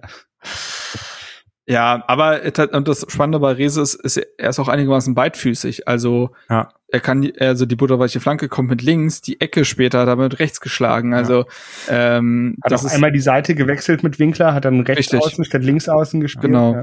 Ja, da, dazu muss man sagen, bei dem Tor habe ich nicht verstanden, das hätte ich, glaube ich, als Kieler Trainer dann wirklich meiner Mannschaft Mhm. mit auf den Weg gegeben. Da muss das Foul gezogen werden. Winkler darf da nicht 30, 40 Ja, Meter marschieren. ja. Da muss irgendwie ein taktisches Foul passieren. die waren halt echt aufgerückt, ungeordnet und dadurch irgendwie so indisponiert, aber richtig, da hätte eigentlich das Foul gezogen werden müssen. Insgesamt aber ein sehr guter Angriff. Ja. Nur äh, dann war es fünf Minuten, mussten nur vergehen. Dann, ah nee, Quatsch, da war noch eine andere Szene. Ähm, in der 39. war ja dann das 2 zu 0, wenn ich mich richtig erinnere, Ja. richtig. Ähm, auch da muss man sagen, in der Zwischenzeit auch eigentlich gar nicht viel passiert. Und das ist aber, finde ich, das, was eigentlich der Schlüssel in der ersten Halbzeit war. Das fand ich, das sollte alles konterkariert werden von der zweiten Halbzeit. Aber nach der ersten war mein Fazit so, okay, krass, Hertha kann jetzt eventuell auch einfach unspektakulär, unspektakulär und souverän. Mhm. Denn das hat Hertha bislang ja total gefehlt. Du hattest immer eine Unwucht irgendwie. Ähm, und dann gab es vielleicht noch mal dieses freakige 5 zu 0 gegen Fürth, aber du kriegst halt auch sechs Gegentore gegen Magdeburg. Und Ja. irgendwie dieses eine große, tolle Spiel, das haben sie immer im Tank gehabt. Aber die wirkliche Weiterentwicklung einer Mannschaft ist ja irgendwann, wenn du um deine Stärken weißt und gar, und weißt, dass du nicht alles dahingehend investieren musst, sondern du weißt, unsere Chancen werden kommen. Und Niklas hat es ja eben schon ausgeführt, Hertha hat eine sehr gute Offensive. Es wird zwangsläufig dazu kommen, dass Hertha BSC in dieser Liga zu Chancen kommen wird. Der Schlüssel darin liegt dann aber, kein Harakiri bis dahin zu veranstalten, sondern ruhig zu bleiben, reife Spielanlage, defensiv nichts zulassen, geduldig bleiben und dann zuschlagen, wenn es dann soweit ist. Und zwischen der 27. und der 39. Minute passiert auch nicht viel. Nee, wir haben da echt äh, viel Zeit von der Uhr genommen mit Passstaffetten. Da war wirklich so, ich hatte so eine innere Ruhe. Oh, danke. Danke für so die Hektik rausnehmen aus mhm. dem Spiel. Und der Kommentator hat es ja auch erwähnt, Hertha hatte, glaube ich, bis zur Mitte 30. 62 Prozent Zweikampfquote. Das hat man auch dann, also dann die die Bälle, die man gewonnen hat, plus zweite Bälle haben wir wirklich auch wie ein Magnet angezogen, hatte ich das Gefühl, wodurch wir dann nicht wieder versucht haben, eine Chance zu kreieren, sondern dann auch mal einen Pass zurück auf Leistner oder auf Karbovnik äh, gespielt haben, um dann auch ein bisschen Sicherheit auszustrahlen und den Ball in den eigenen Reihen laufen zu lassen. Aber das ist ja auch genau die Weiterentwicklung, die es gebraucht hat nach einer Führung. Das war ja das große Problem gegen Magdeburg. Du führst dreimal und hast es aber dann nie geschafft, das Spiel mal zu beruhigen und den Gegner laufen zu lassen und ne, so und das haben sie deutlich besser gemacht und das 1 zu 0 hat auch insofern Selbstvertrauen gegeben, als dass Hertha besser getimed aufgerückt ist und dann mehr zweite Bälle gewonnen hat. Also vor allen Dingen Ducek ist dann zu nennen, der dann das bessere Timing irgendwie hatte im Aufrücken. Du gewinnst zweite Bälle und dadurch bringst du ja auch Sicherheit rein, weil der Gegner nicht in sein Spiel findet. In der 39. Minute ist es dann Smile Prevlak, der im letzten Drittel den Ball sehr gut hält. Ähm, nach einer, ja, da Marco zeigt das X an ähm, neue Freistoßvariante. Auch da der Wandspieler Tabakovic, der einen kurzen Freistoß quasi einmal ablegen soll, auf Prevlerk, der wahrscheinlich hätte sofort schießen sollen. Das das ist vielleicht, nicht oder er, der, oder der er kommt ihn noch mal rein. Also was die äh, Nachfolgeaktion sein soll, ist nicht ganz klar, denn der Ball kommt ein bisschen ungünstig für Prevlerk. Er muss ihn erstmal festmachen, macht das aber sehr gut. Also behält den Ball, behält die Übersicht, schließt ab. Der Torhüter lässt nach innen abprallen, was ne, Torhüter Schule, wir haben ihn bei der ersten Chance noch gelobt, das ist dann nicht so gut, ähm, lässt ihn abprallen und Buchalakis, da zahle ich dann auch gerne zwei Euro ins Phrasenschwein. Ich habe vorhin gesagt, wer das Tempo nicht hat, der, ne, das ist kompliziert, aber wer immer richtig steht, der muss auch kein Tempo haben. So. 4D-Schach. Ähm, und das ist in dem Fall ja, so. Mertesacker, oder? Richtig. Der hat auch kein Tempo. Der hat auch kein Tempo, richtig. Er hat auch einfach gut gestanden. Bei Hertha zuletzt so jemand wie Sebastian Langkamp. War auch unendlich langsam, aber wusste, wo er stehen soll. In dem Fall ist es aber dann Bucher, Bucher Lackes und er macht sein erstes Tor in den blau-weißen Farben. Ja. ja. Also mehr kann man, glaube ich, zu dem Tor nicht sagen. Das einzige wirklich Smile mit einer sehr, sehr schönen Körpertäuschung lässt den Kieler aussteigen im Sinne von, ich spiele den Ball nach hinten, hat der Kieler gedacht, oder dass, dass er den Ball nach hinten spielt.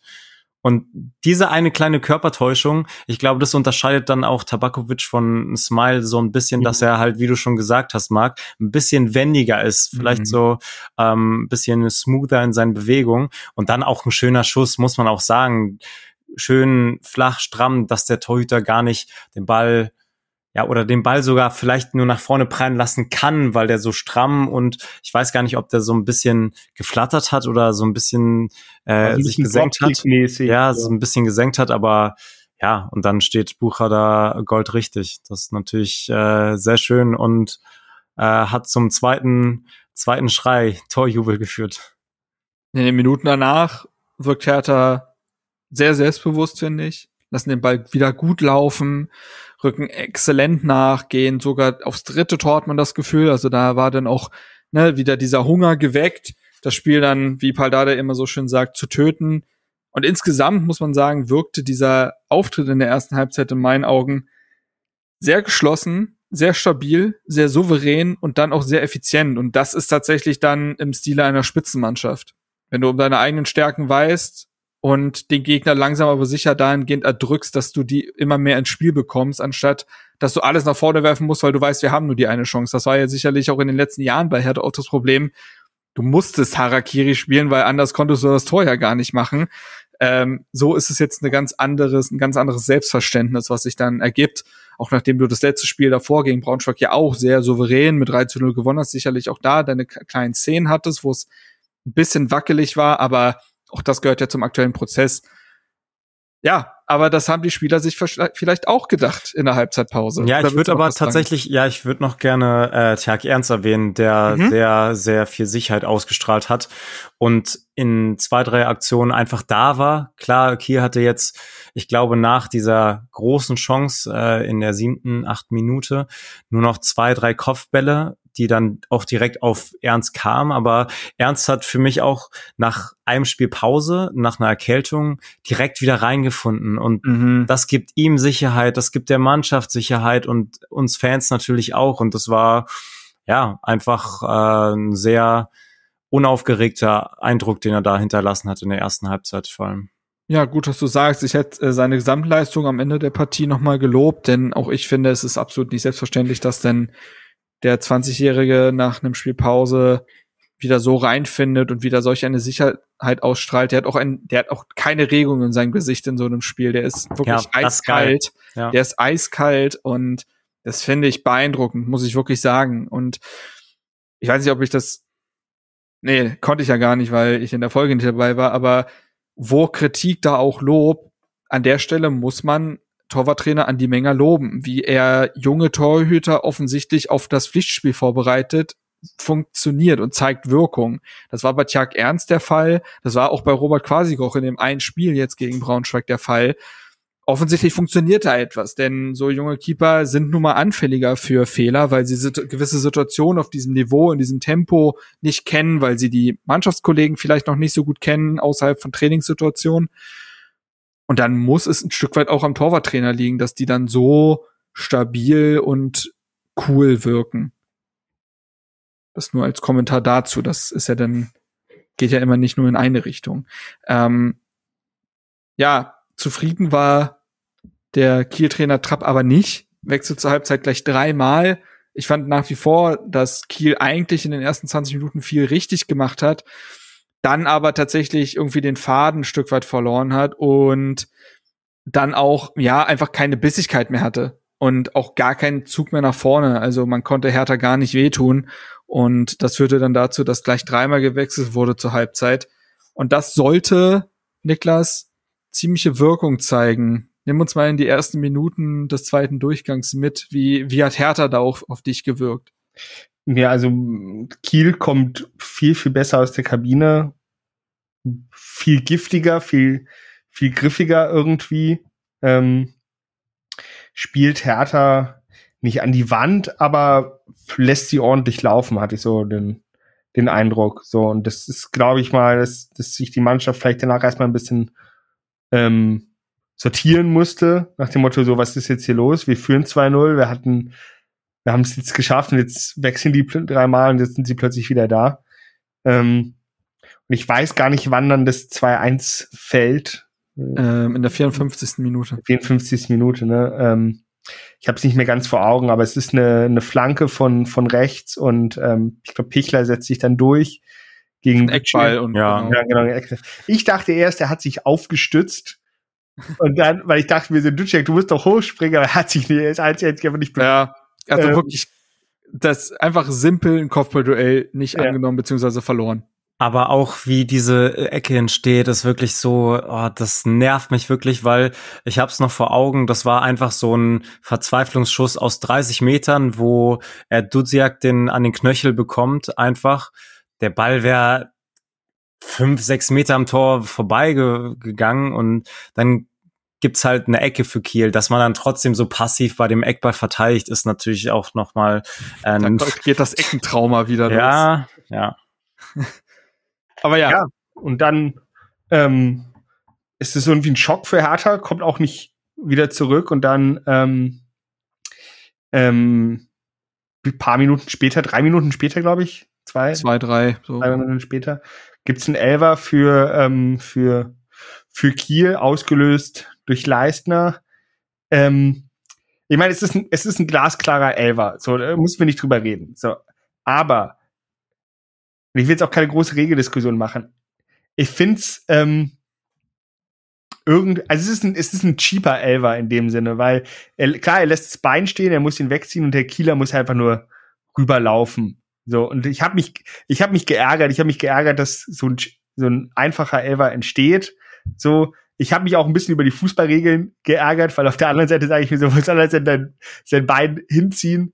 Ähm, so, aber es muss man natürlich nicht diskutieren, dass es ein, dass es ein Elfer ist. So. Und dafür auch so einem erfahrenen Spieler wie Toni Leistner bei einem Lob, dass er zurecht kassiert hat in den letzten Wochen. Und es sollte ja auch sein einziger großer Fehler in diesem Spiel dann bleiben. Er hat ja dann auch noch viel wegverteidigt, aber das darf, also das ist ja stümperhaft. Also diese das war wirklich Situation, holzig. genau, die ja. Situation hat er ja schon hunderte Male erlebt und ja, da muss er einfach anders reagieren. Also da kann man, ich verstehe schon, woher das kommt, äh, da auch auf die Regeln zu gehen, aber er weiß, also Toni Leisner weiß das am besten und muss dann einfach anders reagieren und das Bein da stehen zu lassen, ist äh, laienhaft. Er hat's ja nicht mal stehen lassen, sondern er hat's ja sogar rausgenommen. Er hätte einfach stehen bleiben können. Er hätte, mhm. er hat's ja sogar so ein Stück weit, er hat's nicht komplett im Ausfallschritt nach hinten getan, das Bein, aber er hat das ein Stück weit in den Laufweg reingeschoben, das Bein. Mhm. Und dann nimmt der Kieler das natürlich an. Hätte er einfach, wäre nur stehen geblieben und er wäre aufgelaufen,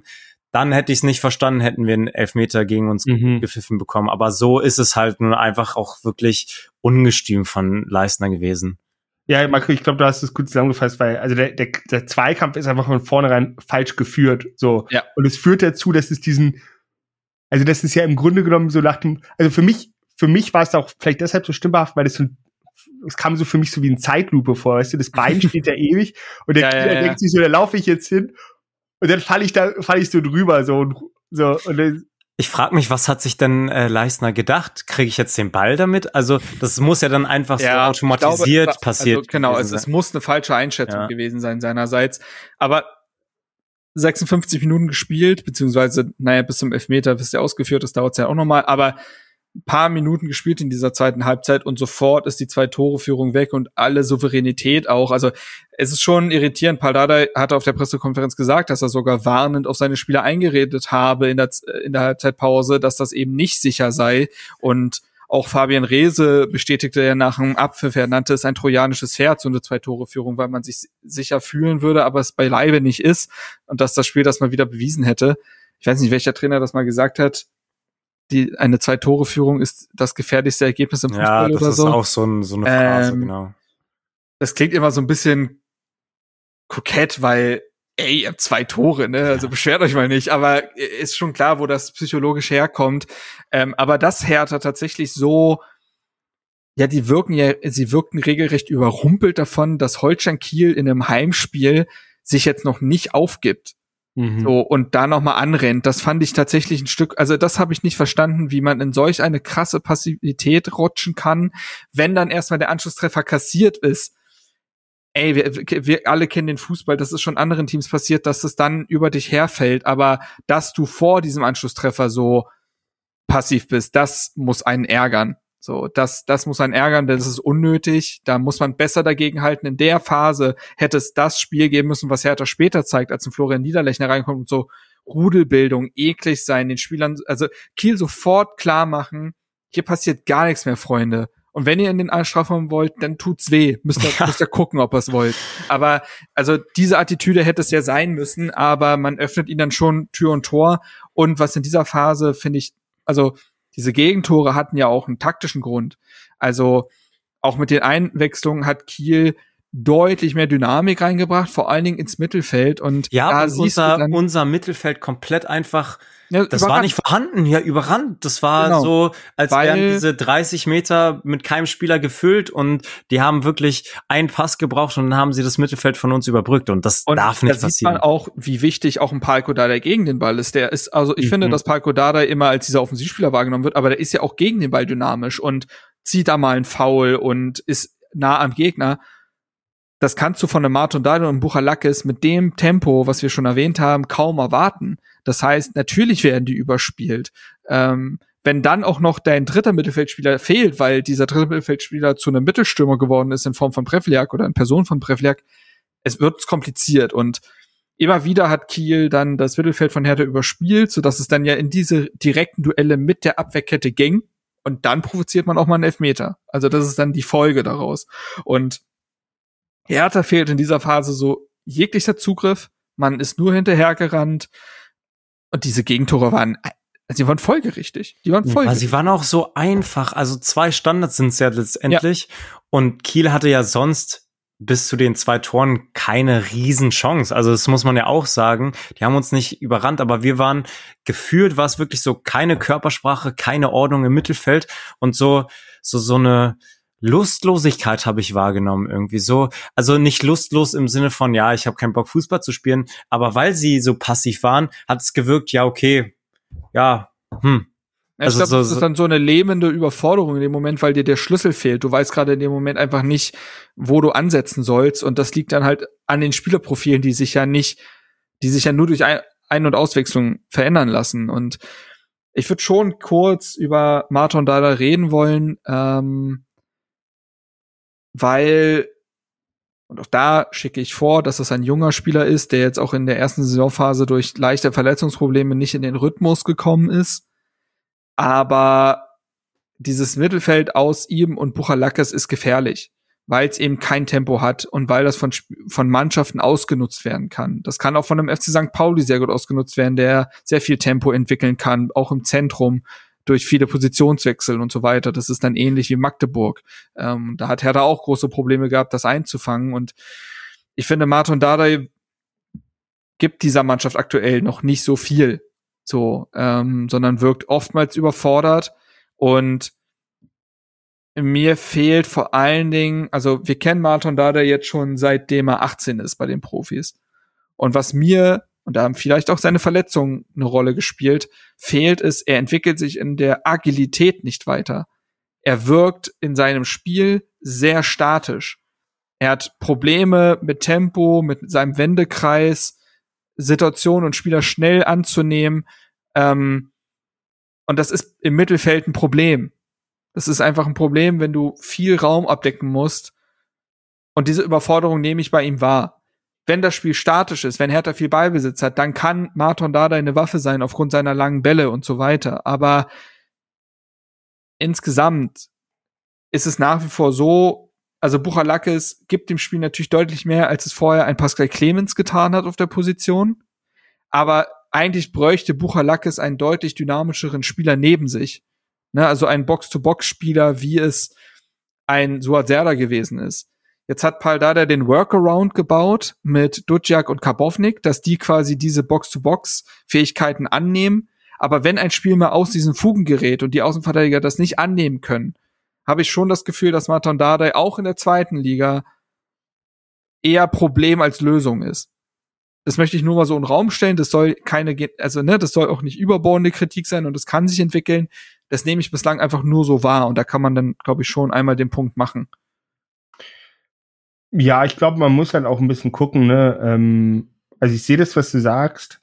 Ich sehe ihn auch eher als Innenverteidiger oder vielleicht sogar meinetwegen als Linksverteidiger, aber nicht im nicht nicht als Sechser.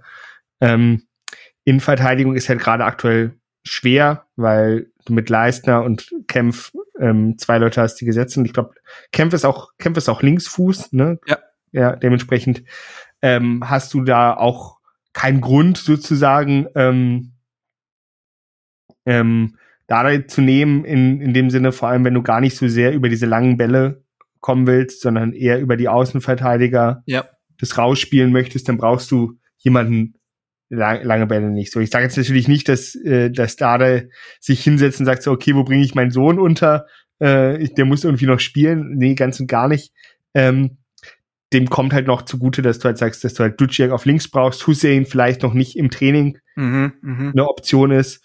Und dann werden die Optionen halt wirklich dünn. Und dann hast du halt die Wahl zwischen Clemens und Dada.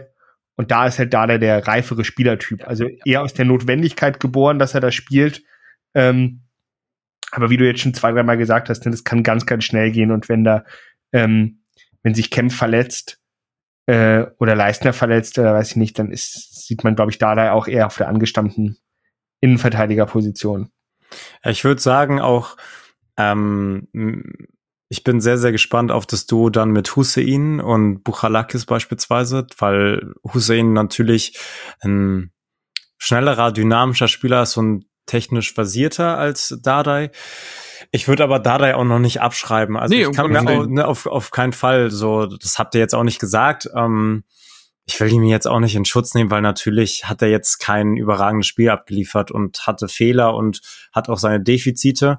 Ähm, ja, wir sind immer noch äh, am, am Anfang der Saison. Also ich bin gespannt, wie sich das dann weiterfindet, auch wenn Hussein und ein Buchalakis, die jetzt auch erst seit ein paar Wochen da sind, sich immer mehr in die, in die Mannschaft integrieren und dann, wie das Zusammenspiel dann mit Dardai ist und ob Dardai dann ähm, besser wird durch die. Also das ist ja auch noch eine Sache. Du kannst ja durch deine Mitspieler auch besser werden und dann kann es ja auch sein, dass äh, Dardai dann dann schafft auch noch mal einen Sprung zu machen. Aber ja, das sei auch mal dahingestellt. Gehen wir chronologisch weiter. Nach dem 2 zu 2, den Elfmeter hält Tjag Ernst ja sogar fast, kriegt Hertha weiterhin keinen Fuß auf den Boden. Rollt weiter der Kieler Express an, in der 64. Minute vergibt Pichler auch eine sehr gute Kopfballchance. Also das 3 zu 2 für Kiel ist sogar, schwebt in der Luft. Und das erkennt dann auch Paul Dardai, ähm, der in der 68. Minute gleich dreifach wechselt. Kabovnik, der kurz Zeit vorher die gelbe Karte geholt hat und insgesamt einfach keinen glücklichen Auftritt hatte, defensiv vor allen Dingen überfordert ist und viele Ballverluste produziert hat, geht raus. Dafür kommt John Joe Kenny, der in seiner Spielanlage nun mal sehr viel geradliniger ist Hussein kommt für Marton Dardai, also auch da wurde erkannt, dass äh, Marton eventuell einfach überfordert ist mit dem aktuellen Spielverlauf und Hussein mit seiner Agilität, mit seiner Dynamik einfach eine andere Note reinbringen kann. Ähm, und Derry Sherham kommt für Martin, äh, Martin Winkler, der bis auf seinen Pre-Assist, wie, wie man es ja heutzutage auf Neudeutsch nennt, also den vorletzten Pass, den er beim 1 zu 0 spielt, keine Wirkung hatte auf die Partie, würde ich behaupten. Also es war dann sehr unscheinbarer Auftritt von ihm. Da soll Derry Sharon eigentlich genau dasselbe machen wie Winkler, würde ich behaupten. Also das Anforderungsprofil für die Position hat sich nicht verändert, aber man hat einfach einen neuen Spieler ausprobiert. So. Ähm, und ich muss wirklich sagen, vielleicht kam die Wechsel zu spät. Das kann man kritisieren. Ähm, Im Nachhinein ist man immer schlauer. Ich finde aber, dass dieser Dreifachwechsel eine massive Wirkung auf das Spiel hatte.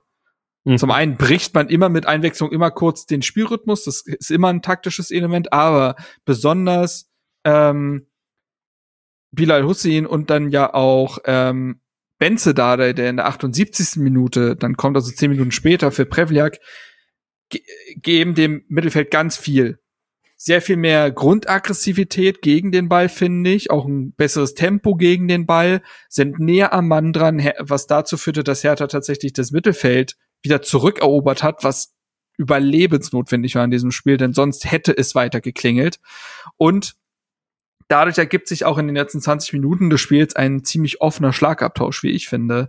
Also Hertha verzeichnet dann nach diesen Einwechslungen direkt so ein, zwei Offensivszenen, wo es noch nicht brenzlig wird, aber wo man sich wieder anmeldet. Man steht dann deutlich höher wieder gegen den Ball, kann den Ball auch weiter vom eigenen Tor weghalten und man gewinnt auch wieder mehr zweite Bälle, was immer wichtig ist, um wieder Druck ausüben zu können. Denn sonst hast, ist deine, sind deine Angriffssequenzen meistens nur ein paar Sekunden lang, ist halt so. Und so kannst du dich da rausholen. Und so finde ich, wir gehen dann auf die letzte Phase des jetzt ein, inhaltlich, befreit sich Hertha tatsächlich selbstständig aus seinem Loch und wird wieder widerstandsfähiger. Und das finde ich ist eine kaum also diese, das musst du extrem herausheben, dass eine Mannschaft aus der eigenen Kraft heraus aus diesem Loch wieder rauskommt und nicht weil der Gegner es zulässt, sondern weil du eine Antwort auf deine Probleme findest. Das finde ich ist auch eine Weiterentwicklung, dass du dich dann nicht dem Spielverlauf ergibst. Ähm, ja. Ja, und was, also was du jetzt auch gesagt hast mit den Einwechslungen, das ist ja tatsächlich auch mal schön zu sehen, dass Hertha da Optionen hat, die von der Bank kommen können und die mhm. auch irgendwie so ein Spiel jetzt sicherlich nicht entscheiden können, aber einen anderen, in eine andere Richtung bringen können. Und ich hatte irgendwie das Gefühl, dass das in der letzten Saison zum Beispiel gar nicht der Fall war. Also da hattest du wenig Leute, die, die du sagen kannst, okay, wenn ich die jetzt von der Bank bringe, kann ich das Spiel irgendwie Selten umreißen. Ja. So. Ähm, wie gesagt, das sind jetzt auch junge Spieler, die gekommen sind. Klar, und jetzt kannst du jetzt, sind jetzt keine Super Joker. Ähm, aber einfach mal eine andere Spielweise, eine andere Dynamik reinbringen, das ist, glaube ich, schon ähm, ziemlich wertvoll. Ja, ich, ich, ich finde auch, dass, dass es so ein schöner Übergang war. Also man, es war durch die Einwechslung oder bis dann, ich habe mir aufgeschrieben, in der 72. Minute, wir fangen uns. Und dieser, dieser Übergang von den Wechsel bis hin zu diesen zwei, drei guten Aktionen, auch mal eine Flanke von Rese, auch wieder, der bis dahin wieder blass war. Ähm, was heißt wieder, der blass war ab der zweiten Halbzeit, so wie die gesamte Offensive oder die Mannschaft. Ähm, ja, und was ich auch sagen muss, ich habe in der in der Halbzeitpause habe ich mein, habe ich den großen Fernseher bei mir angemacht und da das Spiel laufen lassen. Und ich war sehr abergläubig. Nach, mit diesem Dreierwechsel habe ich nämlich dann auch wieder das Setup von dem, vom ersten habe ich zu meinen Jungs gesagt, nein, wir müssen jetzt wieder zurück. Das geht nicht. Und, äh, und das hat dann auch äh, dazu geführt, dass wir äh, dann äh, turbulente und äh, schöne Schlussphase erlebt haben. Du sagst es, also wie gesagt, das Spiel wird deutlich offener wieder. Hertha kämpft sich zurück. Ähm, hat erste Szenen, in denen auch Derry Sharehand leider nicht glücklich aussieht. Wir werden noch auf, auf seinen Fehlschuss eingehen, der sich ja aber eine, in eine Gesamtleistung eingebettet hat, die für, mit der er sich nicht für weitere Spiele empfohlen hat, wenn man so möchte. Denn Derry Sharehand hatte ein, zwei Szenen in dem Spiel und ich habe das starke Gefühl gehabt, dass er völlig überpaced. Er möchte aus dieser einen Szene dann das absolute Maximum rausholen, der Starspieler in der Szene sein, anstatt sie einfach zu lösen und dafür besser. Ähm, so ist es beispielsweise in der 81. Minute so, dass er rechts am Strafraum quasi die Szene aber Alleingang lösen will, aber ausrutscht und beim Versuch, den mit dem Übersteiger vorbeizugehen. Und es gab ein, zwei andere Szenen, wo er einfach nur den Pass spielen sollte, aber das Tempo rausnimmt, um ins Dribbling gehen zu können, was er ja kann, aber was einfach eine geringere Erfolgschance hat, als wenn ich den Pass einfach mal kurz spiele. Und ich glaube, dass du besonders unter einem Trainer wie Paul Dardai nicht dadurch brillierst, mit dem Kopf durch die Wand zu gehen, sondern wenn du als Teamplayer auftrittst. Ich verstehe die Motivation, eines Derry Hans. Ich glaube aber, sie ist fehlgeleitet. Und da muss er, glaube ich, andere Wege aufgezeigt bekommen, wie er der Mannschaft hilft und dann durch dieses Selbstvertrauen, dieses Selbstverständnis ja dann seine besonderen Momente auch haben kann. Ja, und was man auch sagen muss, du in einem Spiel musst du dich nicht musst du nicht so viel schaffen, dass du jetzt immer gesetzt bist, sondern das geht dann über zwei, drei, vier Einwechslungen und dann wird da dann merken, okay, es ist jetzt auch ein gewisses Puzzlestück, das, das Sharon darstellt, was jetzt vielleicht dem Spiel auch mehr gibt. Und ich sehe auch, woher das kommt von Sharehand. Ich möchte jetzt hier zeigen, nach sechs Partien, wo ich eigentlich kein, kein, keine Sonne gesehen habe in, in Form von Einwechslung, ähm, dass man dann so eine Aktion machen, also eine Aktion kreieren möchte, zeigen möchte, ich kann was und ich gebe der Mannschaft das vielleicht entscheidende Tor zum Sieg. Ähm, aber man muss dazu auch sagen, der ist erst 20, der ist wirklich jung, der hat noch vielleicht dann auch in, in gewisser Weise äh, jugendliche Naivität oder vielleicht auch nicht den, diesen Durchblick, wie du es schon gesagt hast, Marc, dass man dann vielleicht sagt, okay, ähm, ich sehe nicht nur das Tor, sondern ich sehe hier vielleicht auch den Mitspieler und äh, spiele dann lieber den einfachen Pass und habe dann vielleicht auch fünf, sechs, sieben Passaktionen erstmal und danach gehe ich vielleicht ins Dribbling. Dann kann ich mal das Eins gegen Eins suchen und mit einer Aktion ähm, eine Ecke rausholen, äh, einen gefährlichen Schuss aufs Tor bringen oder vielleicht sogar einen Elfmeter rausholen, weil das dass der Junge das kann, das steht ja auch außer Frage. Sein, seine Übersteiger, danach kam diese Ballrolle, wo er sich dann, äh, wo er dann gestolpert ist. Aber das ist ja auch einfach, man, man sieht die Anlagen ganz klar. Ja, dann würde ich auch zum Beispiel, also weil Marc jetzt gesagt hat, hat sich jetzt nicht für weitere ähm, Einsätze empfohlen. Also da würde ich aber auch Dada in die Pflicht nehmen ähm, und auf der einen Seite genauso zu ihm, ähm, ihm das einzu bläuen, wie du gesagt hast, Marco, von wegen, so, pass auf, ähm, du kriegst deine 10, 15 Minuten jedes Spiel, ähm, sieh zu, dass du die einfachen Lösungen machst, aber auch, dass du halt als Trainer checkst, okay, klar, ich kann ihn jetzt genauso verstehen, wie wir ihn versta verstanden haben, über die äh, aufblühende Motivation, das zu viel wollen, aber er hat eben diese Anlagen, die vielleicht Martin Winkler auf der Position nicht hat. So, der vielleicht nicht so sehr, der die Sachen vielleicht einfacher löst, aber der halt nicht so, un, der halt nicht diese Unberechenbarkeit mit reinbringt. So, und dann kann man gucken, inwieweit man so einen Spielertyp gut einsetzen kann und wie man ihn, wenn man langfristig auf ihn bauen möchte, ranführen kann, wieder an dieses alte Selbstbewusstsein. Mhm. So, und ähm, das erwarte ich dann dann irgendwie auch vom, vom Trainerteam, dass sie da irgendwie eine Lösung finden und jetzt nicht sagen, okay, meine Güte, zwei schlechte Aktionen gehabt und weg mit dir. Ja, ja, ja. ja. Ja, das ist absolut richtig. Ist es in der, ähm, wann, wann schießt Tabakovic nebens Tor? Wann, unter welch, Meinst du? wie, wie, Nee, das ist ein, das ist, äh, ist es, das ist schon in der, äh, nach dem 3-2. ah, okay, gut, ja. Dann Da bin ich, kommen diese zwei Aktionen von Derry und von Genau, dann äh, bin ich- Tabakovic. bin ich, dann bin ich, dann, dann ist das drei, dann ist der erste Elfmeter die nächste Aktion, ne? Das ist vollkommen richtig. Da wäre ich jetzt weitergegangen.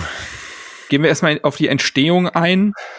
Tabakovic fällt im Strafraum und sieht erstmal gelb für eine angebliche Schwalbe und Lippenlesen musste, da musste man kein Experte sein, in dem Fall, um zu erkennen, dass Tabakovic sehr klar dem Schiedsrichter vermittelte, guck's dir noch mal an, ob das wirklich eine Schwalbe war. Der Schiedsrichter guckt es sich auch an. Das ist erstmal sehr gut, denn auch das haben wir ja gelernt, ist keine Selbstverständlichkeit, obwohl man jetzt die technischen Mittel dazu hat. Er guckt es sich an und entscheidet nach Überlegung, Tabakovic nicht nur die gelbe Karte wieder wegzunehmen, sondern auch auf Meter zu entscheiden. Hm, Marco, richtige Entscheidung? Ja, also ähm, man kann natürlich dem Kieler Abwehrspieler zugutehalten, dass er versucht, noch wegzuziehen, weil er merkt, Tabakovic schafft es zwischen Ball und mir zu kommen. Und meiner Meinung nach wollte er den Ball rausschlagen und sieht dann einfach das Bein von Tabakovic, trifft ihn dann ganz klar am Schienbein, aber natürlich nicht mit einer Wucht von, ich schlag den Ball 500 Meter äh, in die gegnerische Hälfte, sondern zieht noch so ein bisschen zurück, trifft ihn aber. So, und dann kann ich verstehen, dass man erst auf die Theatralik, die Tabakovic dann in dem Fall mit sich bringt. Das muss man nämlich sagen. Das Er muss man sagen. Er macht viel wirklich draus. viel das draus. Ist nicht angenehm. Das ist aber klar. Aber er spürt einen Tritt. Ob, wie, wie stark der ist, sei mal dahingestellt, aber er spürt was und das sieht man ja auch. Und ähm, dann ist es folgerichtig, dass, dass wir einen Elfmeter zugesprochen bekommen. Ja, und ich meine, wir haben uns letzte Saison, haben uns an der Stelle darüber aufgeregt, dass äh, Luki Bacchio zum Beispiel in mehreren oder die, die Offensive von Hertha in mehreren Situationen nicht so clever ist Ja, und diese Geschenke annimmt. So, Da muss man aber auch sagen, er trifft ihn wirklich am Schienbein. Also es ist jetzt nicht irgendwie so, dass er so halb das Bein hinstellt, sondern es ist halt nun mal ein versuchter ja, Schuss beziehungsweise äh, Klärungsaktion, die dann dann schief es geht. genau, dann ist es genau das gleiche wie bei, bei Leistner, weißt du, so, wo du auch sagen kannst, naja, sieht der, jetzt sieht der Kieler nicht, dass das Bein da steht, kann er nicht drum rumlaufen oder so, der Ball ist auch nicht weg, aber er, er entscheidet sich, nee, ich nehme ihn jetzt mit, so, und genau ist es, ist es hier, das ist dann einfach die Stürmer-Cleverness, oder wenn wir uns zurückerinnern, ganz, ähm, äh, Zeitreise, als Hertha 2-0 gegen Bayern gewonnen hat. So, ich glaube, das war 2000. So, und das erste Tor ist auch ähm, ist der Elfmeter, den Kalu rausholt gegen Boateng. Und da ist Boateng, weißt du, der liegt eigentlich schon am Boden, macht der Picknick und Kalu entscheidet sich halt, naja, ich laufe jetzt halt einfach so, so Mhm. clever, mhm. dass Boateng mich abräumt dabei. So, und das ist dann einfach ja, Erfahrung vom Stürmer.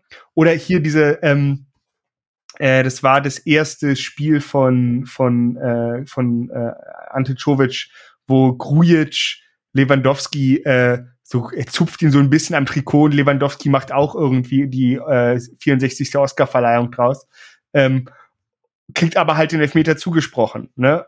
Ja, weil es am Ende des Tages einfach niemand mehr nachfragt, wie Ja. ein Ergebnis zustande kommt und Fußballer natürlich darauf getrimmt sind, Effizienzmaximierung zu Ja. betreiben und alles aus jeder Szene rauszuholen. Das ist einfach so. Ähm, also, und klar ergibt sich da so eine moralische Metadebatte, ob jeder Spieler alles annehmen sollte, aber für sich genommen ist es ganz klar ein Tritt gegen Schienbein. Ähm, ich Genau. finde auch, dass die Theatralik, die ist doll so, aber wir wissen im Fußball, wie es ist, wenn er diese Theatralik nicht vornimmt, wird es dann nochmal gecheckt oder so. Schwierig. Er sollte ja aber gar keine Bedeutung haben, denn der Gefaulte schießt selbst und was soll man sagen? Haris Tabakovic zeigt menschliche Züge und verschießt diesen Elfmeter. Ähm, ja, sucht sich eine Ecke aus. Ich würde auch nicht behaupten, dass der schlecht geschossen ist. Der ist auch nicht herausragend geschossen, aber schlecht nicht. Und der schießt, und der Torhüter ist in der richtigen Ecke. Ja, und sonst sieht man ja auch, dass er sich ein bisschen Zeit lässt beim Anlauf, um den Torhüter auszugucken. Und da denke ich mir dann, dann hat er sich halt ist das diesmal nicht aufgegangen, weil der Torhüter sich vorher nicht bewegt hat. So, was ich aber da auch noch mal anmerken muss und das finde ich echt sehr sehr eklig. Ich weiß nicht, ob ihr das mitbekommen habt, aber das war auch schon beim Elfmeter gegen uns. Äh, Schulz von Kiel geht einmal zu Tjag Ernst nach dem ähm, 2-2 so und jubelt ihm so ins Gesicht und jubelt ihn ins Gesicht ja. und genau das gleiche auch bei Tabakovic dass er nach dem verschossenen Elfmeter zu ihm hingeht und ihm irgendwie wahrscheinlich irgendwie was mhm. an, also in, entgegenschreit, wo ich mir auch denke, Junge, ist das wirklich nötig? Das ist mhm. genauso wie damals, ähm, was war das, als Robben den Elfmeter Eben gegen Dortmund, genau, in, genau, Genau. Und so war das auch. Und da denke ich mir ja. so, Junge, das muss doch nicht. Ja, sein. es sind halt, ne, es sind halt gewisse, gewisse Verhaltensmuster, die antrainiert sind und die man irgendwie an, dann wahrscheinlich relativ gedankenlos übernimmt. Aber Hertha sollte ja nur eine Minute später die, die zweite Chance bekommen. Es ist natürlich, ey, ich verstehe, jeden Kieler, der da erstmal denkt, das gibt es nicht. Und ich verstehe jeden Kieler Spieler, der denkt, das kann der Schiedsrichter nicht ernst meinen, wenn du die Szene nicht genau gesehen hast. Aber auch da, es ist ein klarer Elfmeter.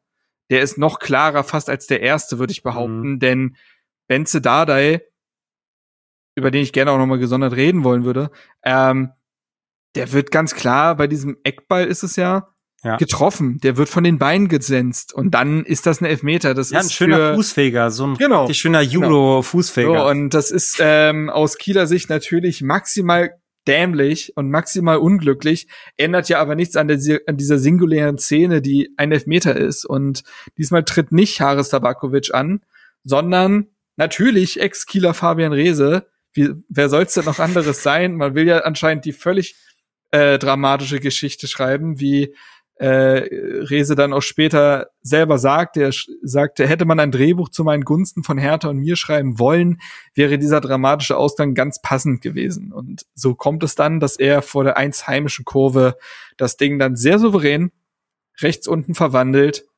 nicht jubelt, sondern vor die Auswärtskurve zieht, dort die Faust ballt und sich von seinen Mitspielern feiern lässt. Ich glaube, dass auch das war ein durchaus stilvoller Umgang, denn rein emotional erzählst du da gerade in der 92. Minute den Siegtreffer deiner Mannschaft äh, in einem völlig wilden Spiel. Das lockt auch Emotionen aus dir heraus und dann so kontrolliert das dann da ablaufen zu lassen, das, das war schon ganz gut. Ey, es war wirklich eine Achterbahn der Gefühle. Hm, es war ja, so schlimm. Ja, war es war, ich bin von nach dem zwei, also erstmal verschossener Elfmeter, bin ich auf, auf, auf die Knie gesunken und konnte es nicht fassen. Und dann bei dem zweiten Elfmeter war ich wirklich so zwischen mein Zimmer und Küche bin ich, glaube ich, achtmal hin und her, weil ich gesagt, mir gesagt habe, ich kann das nicht, doch ich muss zugucken. Komm, das hältst du aus, Marco. Es war wirklich, und da, ich war auch nach dem Spiel heiser, was auch ähm, noch zwei andere Aktionen daran schuld waren. Aber es war wirklich, ich glaube, ich habe selten so oft geschrien. Ähm, wirklich, das war unfassbar, was, was Hertha mit, mit mir und mit euch wahrscheinlich auch gemacht hat. Ey. Ja, Puh. ja. Es kommt eine Minute später, kommt dann Niederlechner für den Torschützenrese rein. Niederlechner, finde ich, hat dann auch noch eine wichtige Rolle gespielt. Mhm. Das war wirklich Prime Class FC Augsburg Drecksack-Mentalität, die er da nochmal hingelegt hat. Also der war kein Mittelstürmer, der war eigentlich nur dafür da, nochmal alles zu nerven, was es irgendwie auf diesem Platz gab. Und das hat er sehr gut gemacht, hat sich auch noch einmal sehr gut in den Schuss geworfen, also auch genau. als Verteidiger geglänzt. Der ähm, dann auch, dieses, diese Aktion hat er dann auch zu Derrys äh, Chance geführt. Richtig. Ähm, also hatte auf jeden Fall noch mal Wirkung und da haben, ne, und das, das, das muss man an einem Florian Niederlechner dann auch wirklich loben. Es läuft spielerisch nun wirklich gar nicht für ihn in dieser Saison, aber mit welcher Mentalität er dann auf den Platz kommt, äh, das ist dann tatsächlich gelebter Teamgeist.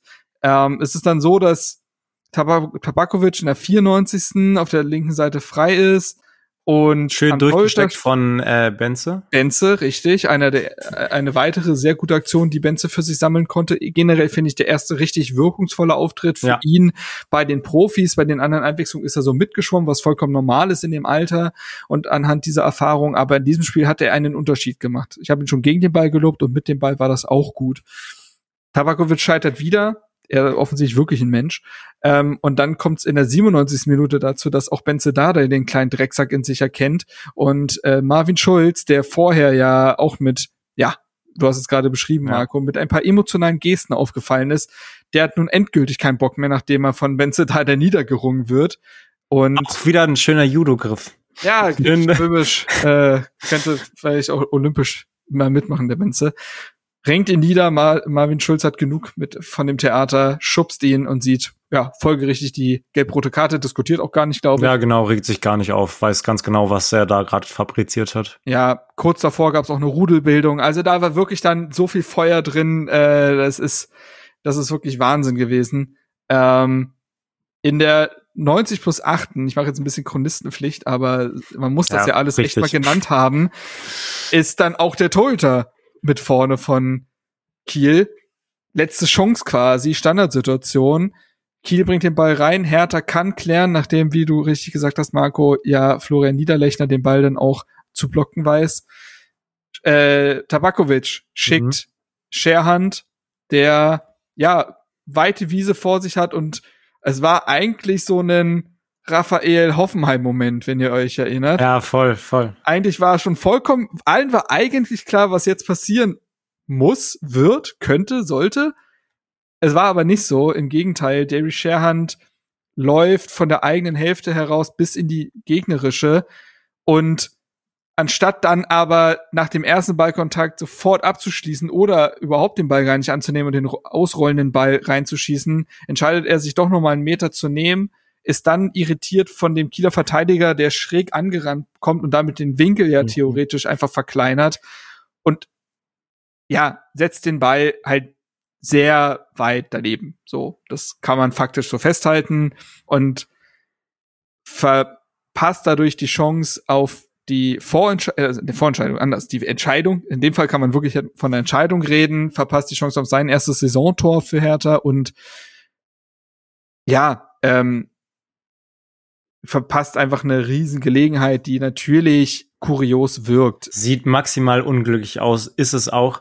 Aber ich kann mich auch daran erinnern, die Momente, wo man als Stürmer so viel zu viel Zeit hat, um nachzudenken, was mache ich jetzt, äh, sind die, die schlimmsten Momente im Sinne von, hier kann am meisten schiefgehen und da sieht man, dass er dann auch, wie du gesagt hast, wahrscheinlich fünf, fünf Gedanken gleichzeitig hatte und dann irritiert war vom Kieler und dann halt natürlich hatte mal ganz kurz passen, äh, passen verlernt. Also ähm, klar, das waren jetzt auch keine zehn Meter oder so, aber den muss man einfach machen, klar. Ja, also ähm, wie Marc schon gesagt hat, ne, der, der Kieler läuft Scherhunter clever an. Ähm, und ich glaube, wenn Scherhand den Ball noch eine halbe Sekunde länger hat, ist der Kieler dran. Wenn er ihn aber auch eine halbe Sekunde früher schießt, dann hat er den Kieler nicht so im Augenwinkel und denkt, oh fuck, ich muss mich irgendwie nach rechts orientieren, weil sonst ist der, sonst fängt er den Ball ab. Ähm, ja, ich glaube, der hat einfach, wie du gesagt hast, Marco, ne, er hat einfach zu lange, lange nachgedacht. Ähm, und vielleicht noch mal ganz kurz zu der Szene mit Tabakovic, wo er den daneben setzt. Das ist, der Torwart ist ja dran, ne? Das ist auch wieder so eine Torwart-Situation. Wenn, ähm, wir haben drei krasse Chancen von Tabakovic, erster Halbzeit der Elfer und später. Und ich finde, in keiner dieser Szenen kannst du ihm irgendwie einen Vorwurf machen, dass er es hätte besser machen können. Klar kannst du sagen, ja, er kann den, er kann den Elfer oben rechts reinschweißen, aber der Elfer ist okay geschossen, so der von Rese war ein bisschen flacher, aber jetzt auch nicht besser geschossen. Das ist dann halt am Ende die zwei drei Prozent Chance.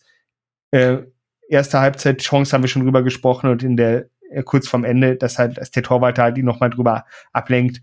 Das ist dann halt am Ende einfach das Stürmer-Torwart-Duell, was dann halt der Torwart für sich entschieden hat, dreimal.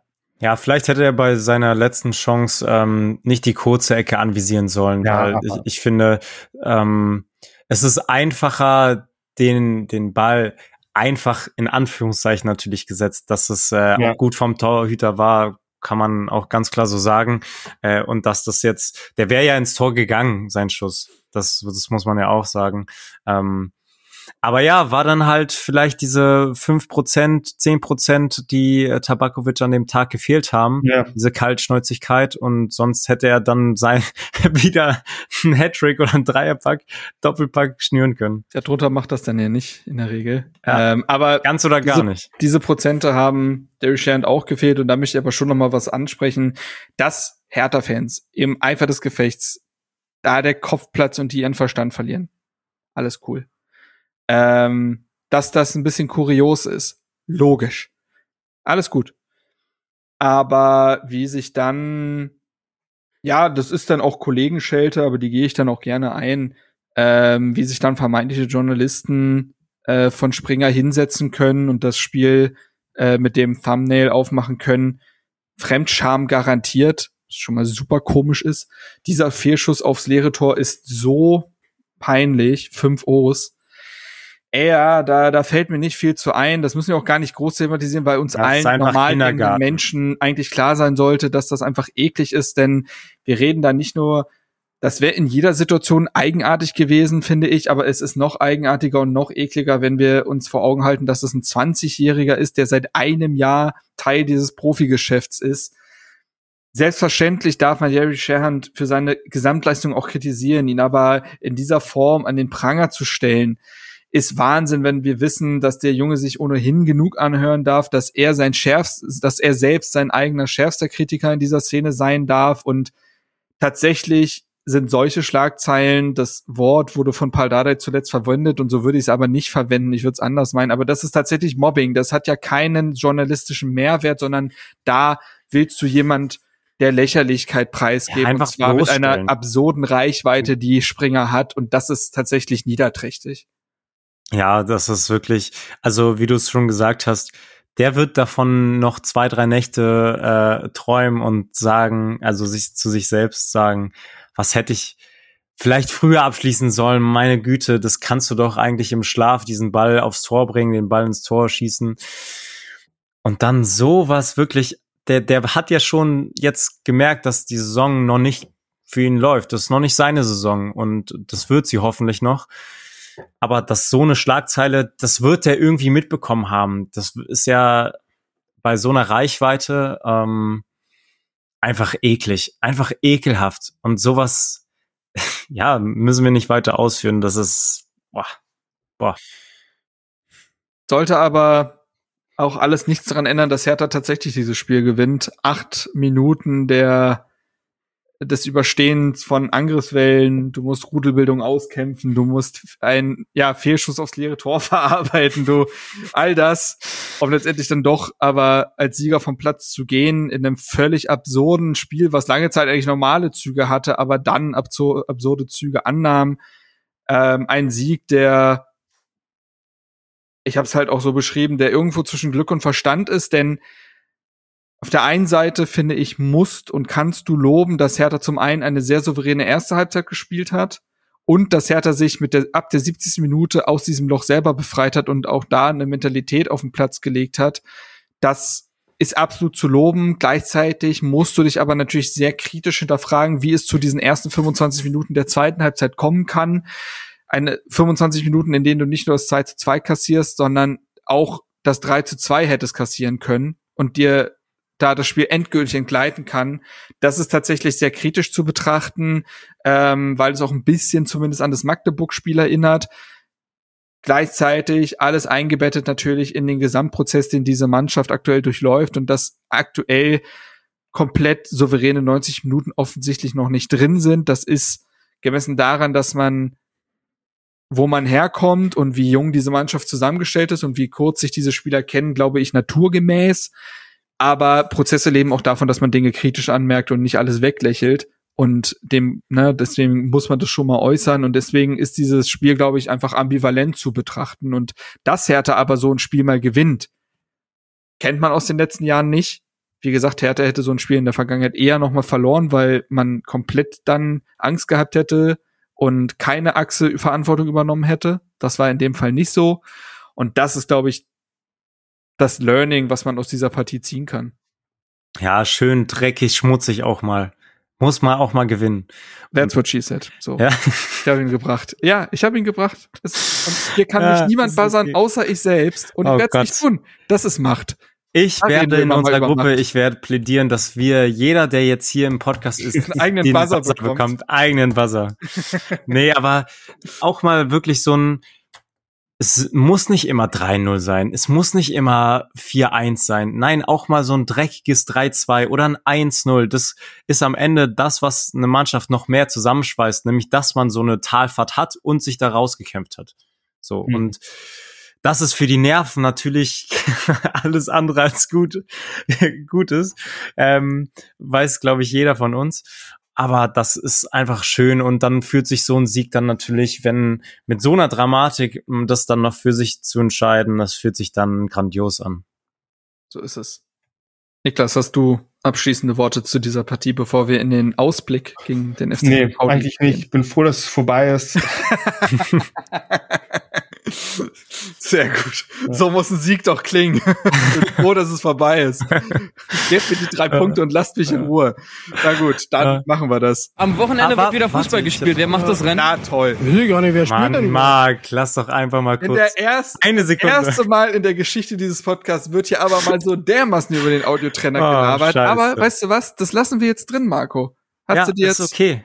Ist Okay, okay, weil nee. ich will noch was Ja. ganz Wichtiges erwähnen, nämlich Okay. unsere Auswärtsfans. Das muss Ja. man mal ganz klar so, Ja. ganz klar sagen, was, was die da abgerissen haben in Kiel, war wirklich wie ein Heimspiel, Heimspielatmosphäre. Es war wirklich sehr, sehr lautstark und sehr schön, auch äh, im Sky, Sky Go Stream bei mir ähm, zu hören und das, das zeigt einfach, dass, dass der Verein lebt, dass der, dass die Fans leben und ähm, das ist einfach schön, wenn man dann sowas auf den Rängen mitbekommt, auch als äh, Zuschauer von von zu Hause vor den äh, Fernseher oder wo auch immer. Das kann man nur loben und das ist einfach schön und deswegen sei es auch noch mal hier von mir gesagt, wenn ihr die Zeit habt, fahrt auswärts. Wirklich, es macht sehr viel Freude, vor allem jetzt bei der Mannschaft. Man sieht's ja. Und wenn man dann so ein Spektakel geboten bekommt, dann dann ist es umso schöner natürlich. was ich auch noch loben möchte zum Kielspiel, da hast du mich doch noch mal äh, dankenswerterweise zurückgeholt. perfekt. so, ja, ich so muss, nämlich. ja, ich muss zurückkriechen. Und zwar wollte ich auch noch mal die sehr schöne gemeinsame Aktion der Hertha Ah. und Kiel-Fans und der Vereine ähm, erwähnen. Und zwar äh, gibt es den an Lymphdrüsenkrebs erkrankten Kieler Fan Ian, 16 Jahre alt. Völlig schlimme Geschichte. Braucht man gar nicht drüber reden, da findet man keine Worte für. Und Ians Mutter kümmert sich gerade viel um ihn und kann deswegen ihrem Job in der Form eigentlich nicht mehr nachgehen. Und das bringt finanzielle Nöte nach sich, relativ klar. Und dazu gab es dann einen Aufruf der Kieler Fans, sich doch an Spenden an äh, diese Familie zu beteiligen. Und das hat Hertha und das hat die Hertha Fanszene aufgenommen und ähm, ebenso gesammelt. Diesen Eimer voll Geld hat dann Fabian Reese, der das verbindende Element dieser beiden Vereine ist, dann noch zu den Kielern getragen und ich weiß nicht, ob die, ob man weiterhin spenden kann, ähm, aber so oder so wollte ich das auf jeden Fall noch mal erwähnen, denn in solchen Momenten ist dann tatsächlich ja dieses in Farben getrennt in der Sache vereint, das wird dann tatsächlich mal gelebt in diesem Moment und das, da zeigt sich mal wieder, da zeigt sich mal wieder die Besonderheit oder die besondere Kraft, die Fußball auch entwickeln kann. Ähm, ja, wollte ich nur noch mal erwähnen, finde ich einfach sehr, sehr schön. Und weißt du was? Zur Feier des Tages zünde ich den Audiotrenner doch noch mal. Am Wochenende wird wieder Fußball gespielt. Wer macht das Rennen? Weiß ich gar nicht, wer spielt denn überhaupt? So, Marc konnte sich zurückhalten. Wunderbar. ich habe doch noch was vergessen. Verdammte Axt. Mann, Marc, Ja. wo ist deine Ja, Professionalität? weißt du auch nicht. Es ist spät. Karl Dardai, liebe Grüße an unser Discord-Community-Mitglied, der jedes Mal die ähm, den Spieler des Spiels ermittelt anhand von ähm, Stimmen, die abgegeben werden können. Das möchte ich natürlich auch noch erwähnen. Rese wurde eben noch mal gelobt. Natürlich Tor, Vorlage. Er ist mit 42 Stimmen Spieler des Spiels geworden. Smile Prevliak hat sieben Stimmen bekommen, Benze Dardai drei und ey, Fluppe musste dieses Mal tatsächlich mit null Punkten nach Hause gehen. Wobei, stimmt nicht, er hat ja auch trotzdem drei Punkte gewonnen, so oder so. Aber das wollte ich natürlich noch nachreichen. Ob Fabian Rehse jetzt auch gegen den FC St. Pauli Spieler des Spiels wird, ermitteln wir jetzt. Haben wir den Audiotrenner? Nee, nee, nee, nee. nee. Am kommenden Samstagabend um 20.30 Uhr empfängt Hertha BSC den FC St. Pauli im Olympiastadion. Ich habe mir sagen lassen, es kommen ein paar aus Hamburg und dementsprechend wird das Stadion sehr gut gefüllt sein. Das wird also eine herausragende Kulisse und Atmosphäre. St. Pauli mit 13 Punkten und zuletzt im 3 zu 1 Sieg über Schalke auf Platz 2 ja, knüpfen dort an, wo sie letzte Saison unter Fabian Hürzler aufgehört haben. Aber warum erzähle ich euch das alles, wenn wir doch eine wunderbare Gegnerstimme haben? Und zwar von Tim Exten. Liebe Grüße, Sportjournalist und Teil des herausragenden St. Pauli-Blog und Podcast Millanton. Und der hat uns hier mal sieben Minuten geballte, geballtes Wissen abgeliefert. Und da hören wir rein. Also quasi ein Podcast im Podcast. Podcastception. Wunderschön. Moin zusammen. Vielen Dank erstmal, dass ich als, äh, als die Gegnerstimme ausgewählt wurde von euch. Äh, das ehrt mich sehr, freue ich mich sehr drüber und äh, steige dann auch gleich gerne ein, euch folgende Fragen zu beantworten. Die erste ist, wie bewerte ich die bisherige Saison meines Vereins? Ähm, naja, sieben Spiele, drei Siege, vier Unentschieden. Platz zwei, das bewerte ich natürlich grundsätzlich total positiv. Dazu muss man sagen, dass jetzt gerade erst durch die zwei Siege gegen Schalke und gegen Kiel diese ähm, ja so eine Art Stimmungsumschwung kam, weil davor gab es vier Unentschieden in Serie, davon dreimal in Folge 0-0. Der FC St. Pauli dem fehlte dann doch ganz schön die Durchschlagskraft vorne. Und äh, das haben sie jetzt mit fünf Toren, äh, mit acht Toren in den letzten beiden Spielen haben die das dann doch ähm, ja gezeigt, dass da doch einiges an Durchschlagskraft jetzt wieder vorhanden ist. Aber hätte man mich vor zwei Spielen gefragt, hätte ich gesagt, boah, die Saison, das ist gar nicht so gut, wie wir das erwartet hätten nach der ja fast äh, traumhaft perfekt verlaufenden Vorbereitung, die der FC St. Pauli hatte. Also jetzt bewerte ich sie schon sehr positiv wieder. Ähm, vor der Länderspielpause oder beziehungsweise kurz nach der Länderspielpause ähm, war das nicht ganz so.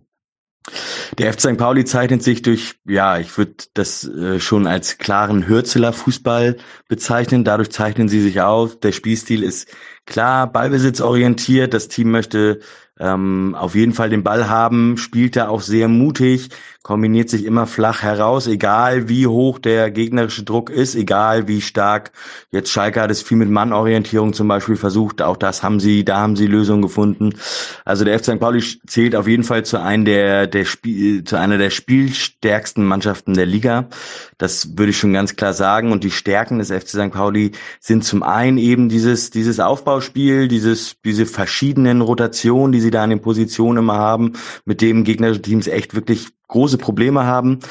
Ähm, das ist ganz klar eine Stärke. Die andere Stärke ist die defensive Stabilität. Da hat Fabian Hürzeler seit er Trainer bei St. Pauli ist einiges bewegt.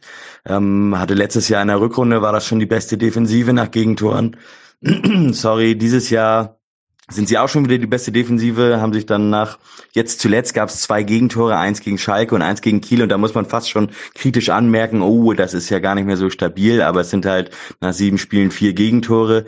Ich denke, auf härter Seite träumt man davon, wenn das äh, nach sieben Spielen erst vier Gegentore wären. Ähm, Genau, das ist auf jeden Fall eine Stärke, diese defensive Stabilität. Dabei geht's gar nicht so sehr um die Spieler, sondern eher so ein bisschen mehr ums Kollektiv. Ähm, die Spieler oder das Team versteht es sehr gut, defensiv umzuschalten. Das war eines der Probleme. Die Rückverteidigung, die Konterabsicherung, die passt auch immer. Das war eines oder ist eines der großen Anliegen von Fabian Hürzeler jetzt in der Rückrunde letztes Jahr gewesen, das zu entwickeln. Da ist St. Pauli echt richtig gut geworden. Die Schwächen, ja, auch wenn acht Tore aus zwei Spielen vorhanden sind, würde ich schon sagen, das Spiel im letzten Drittel, ähm, das ist schon, weiß ich nicht, ob es eine Schwäche ist oder allgemein so ein Problem, was auch ambitionierte Zweitligisten haben, wenn sich Gegner tief hinten reinstellen. Das, ähm, dieses Erspielen von hochkarätigen Chancen durch enge Defensivreihen ist ja, ja wahrscheinlich überall die Königsdisziplin und es gibt nur ganz wenige Teams, die das immer lösen können. Ähm, da hat auch der FC St. Pauli Probleme. Also das Spiel mit dem Ball, das Aufbauspiel bis ins letzte Drittel, das äh, funktioniert bei St. Pauli richtig gut. Da haben sie eine ganz klare Handschrift und spielen da wirklich teilweise wirklich fantastischen Fußball, sind defensiv sehr stabil aber offensiv fehlt es so ein bisschen an Durchschlagskraft.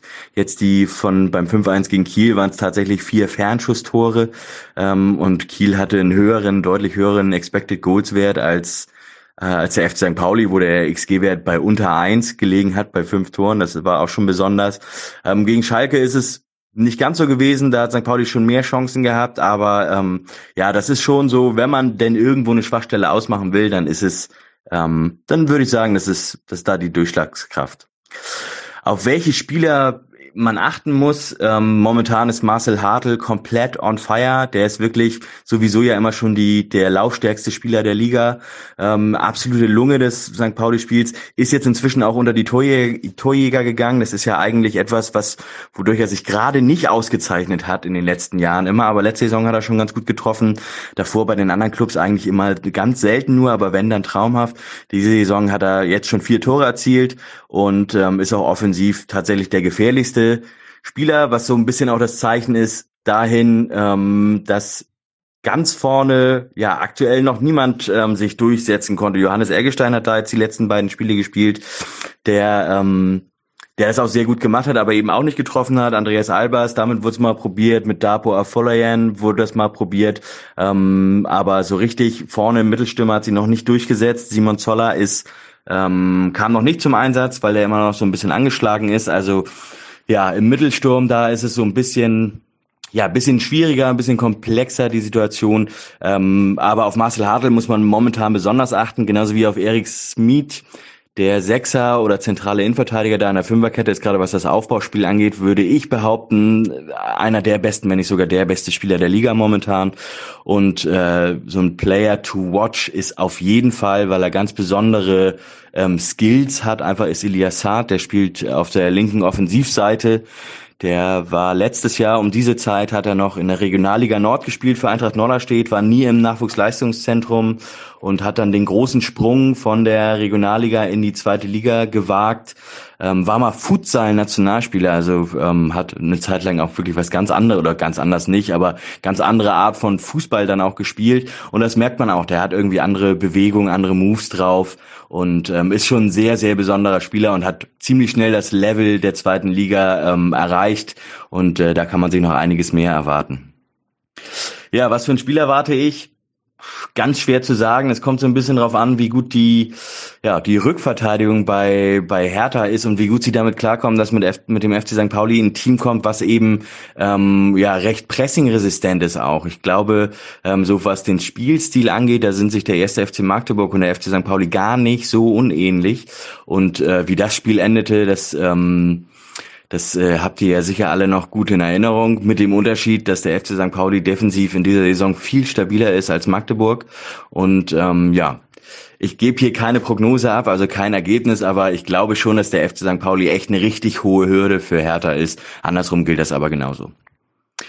Viel Spaß, ist jetzt viel zu lang geworden, tut mir leid, aber äh, viel Spaß damit. Ciao.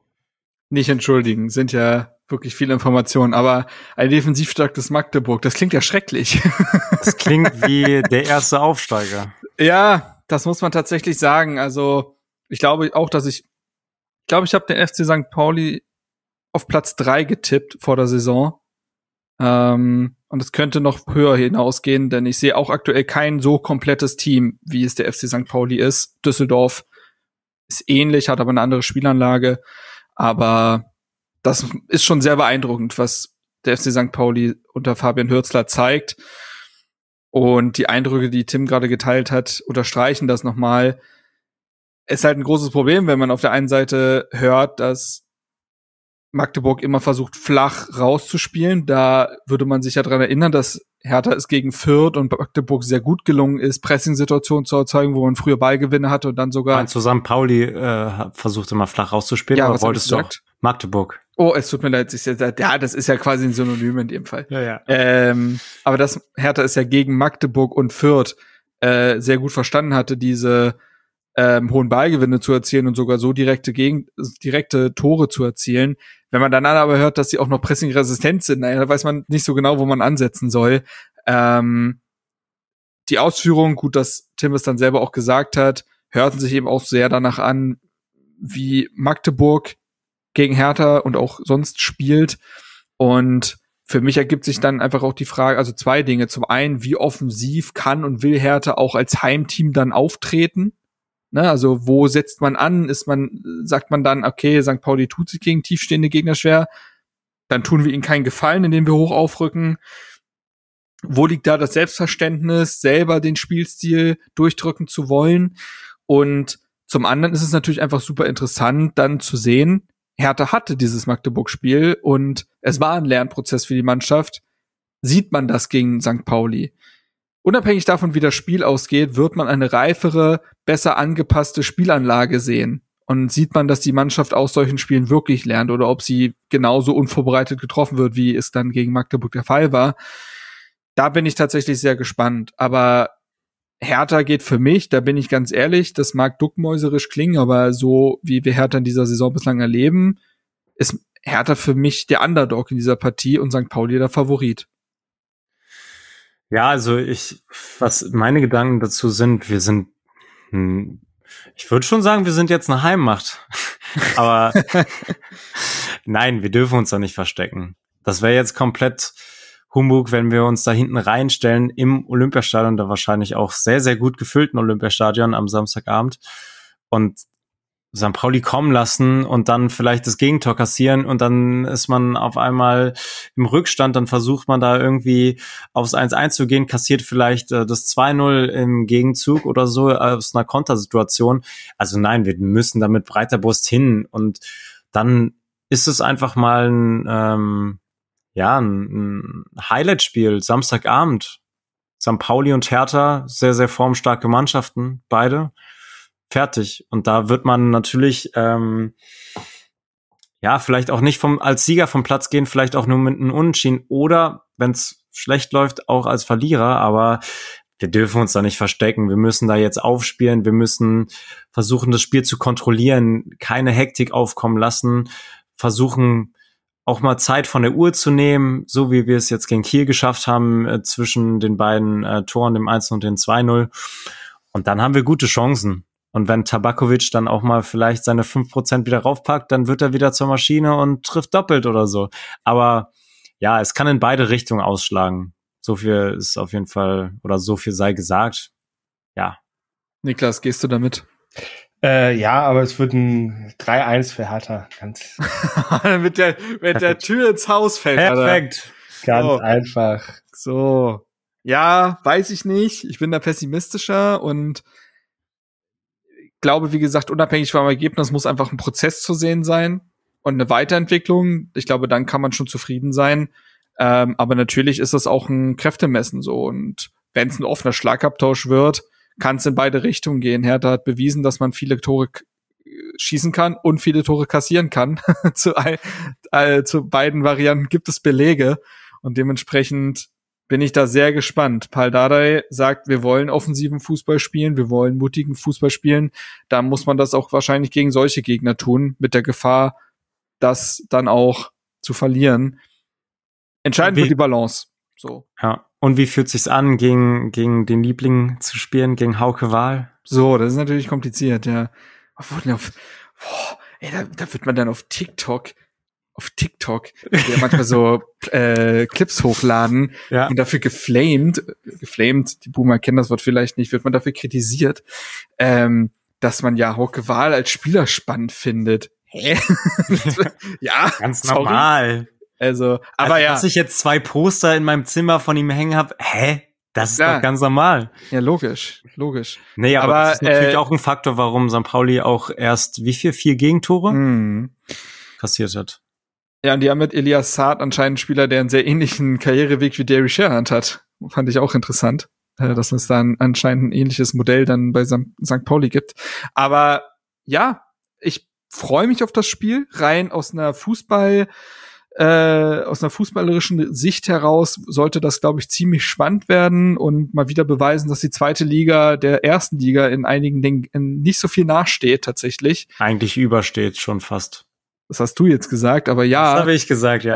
Ähm, ich freue mich auf jeden Fall drauf. Also es wird sicherlich ein Kracher und darüber werden wir dann uns dann am kommenden Montag unterhalten. Wenn ihr nichts mehr habt, würde ich ich habe einen Song. Du hast einen Song, das hätte ich, nämlich noch habe einen gefragt. Song. Sehr gut, sehr gut. Niklas Ja. guckt wie so ein Schüler, der meint, hä, Hausaufgaben? Wir haben Hausaufgaben? Aber Marco. Ich habe also- mit Marco, wir haben, wir haben äh, Gruppenarbeit gemacht. Ah, okay, ja, Ja, nee, alles klar. Ja, alles ja, klar. ja, ja. äh, nee, weil, also das, der Song ist mir dann direkt eingefallen zu dem Spiel äh, zu Kiel. Ähm, Crazy von Gnals Barclay. Mhm. Ja, Finde ich gut, finde ich gut.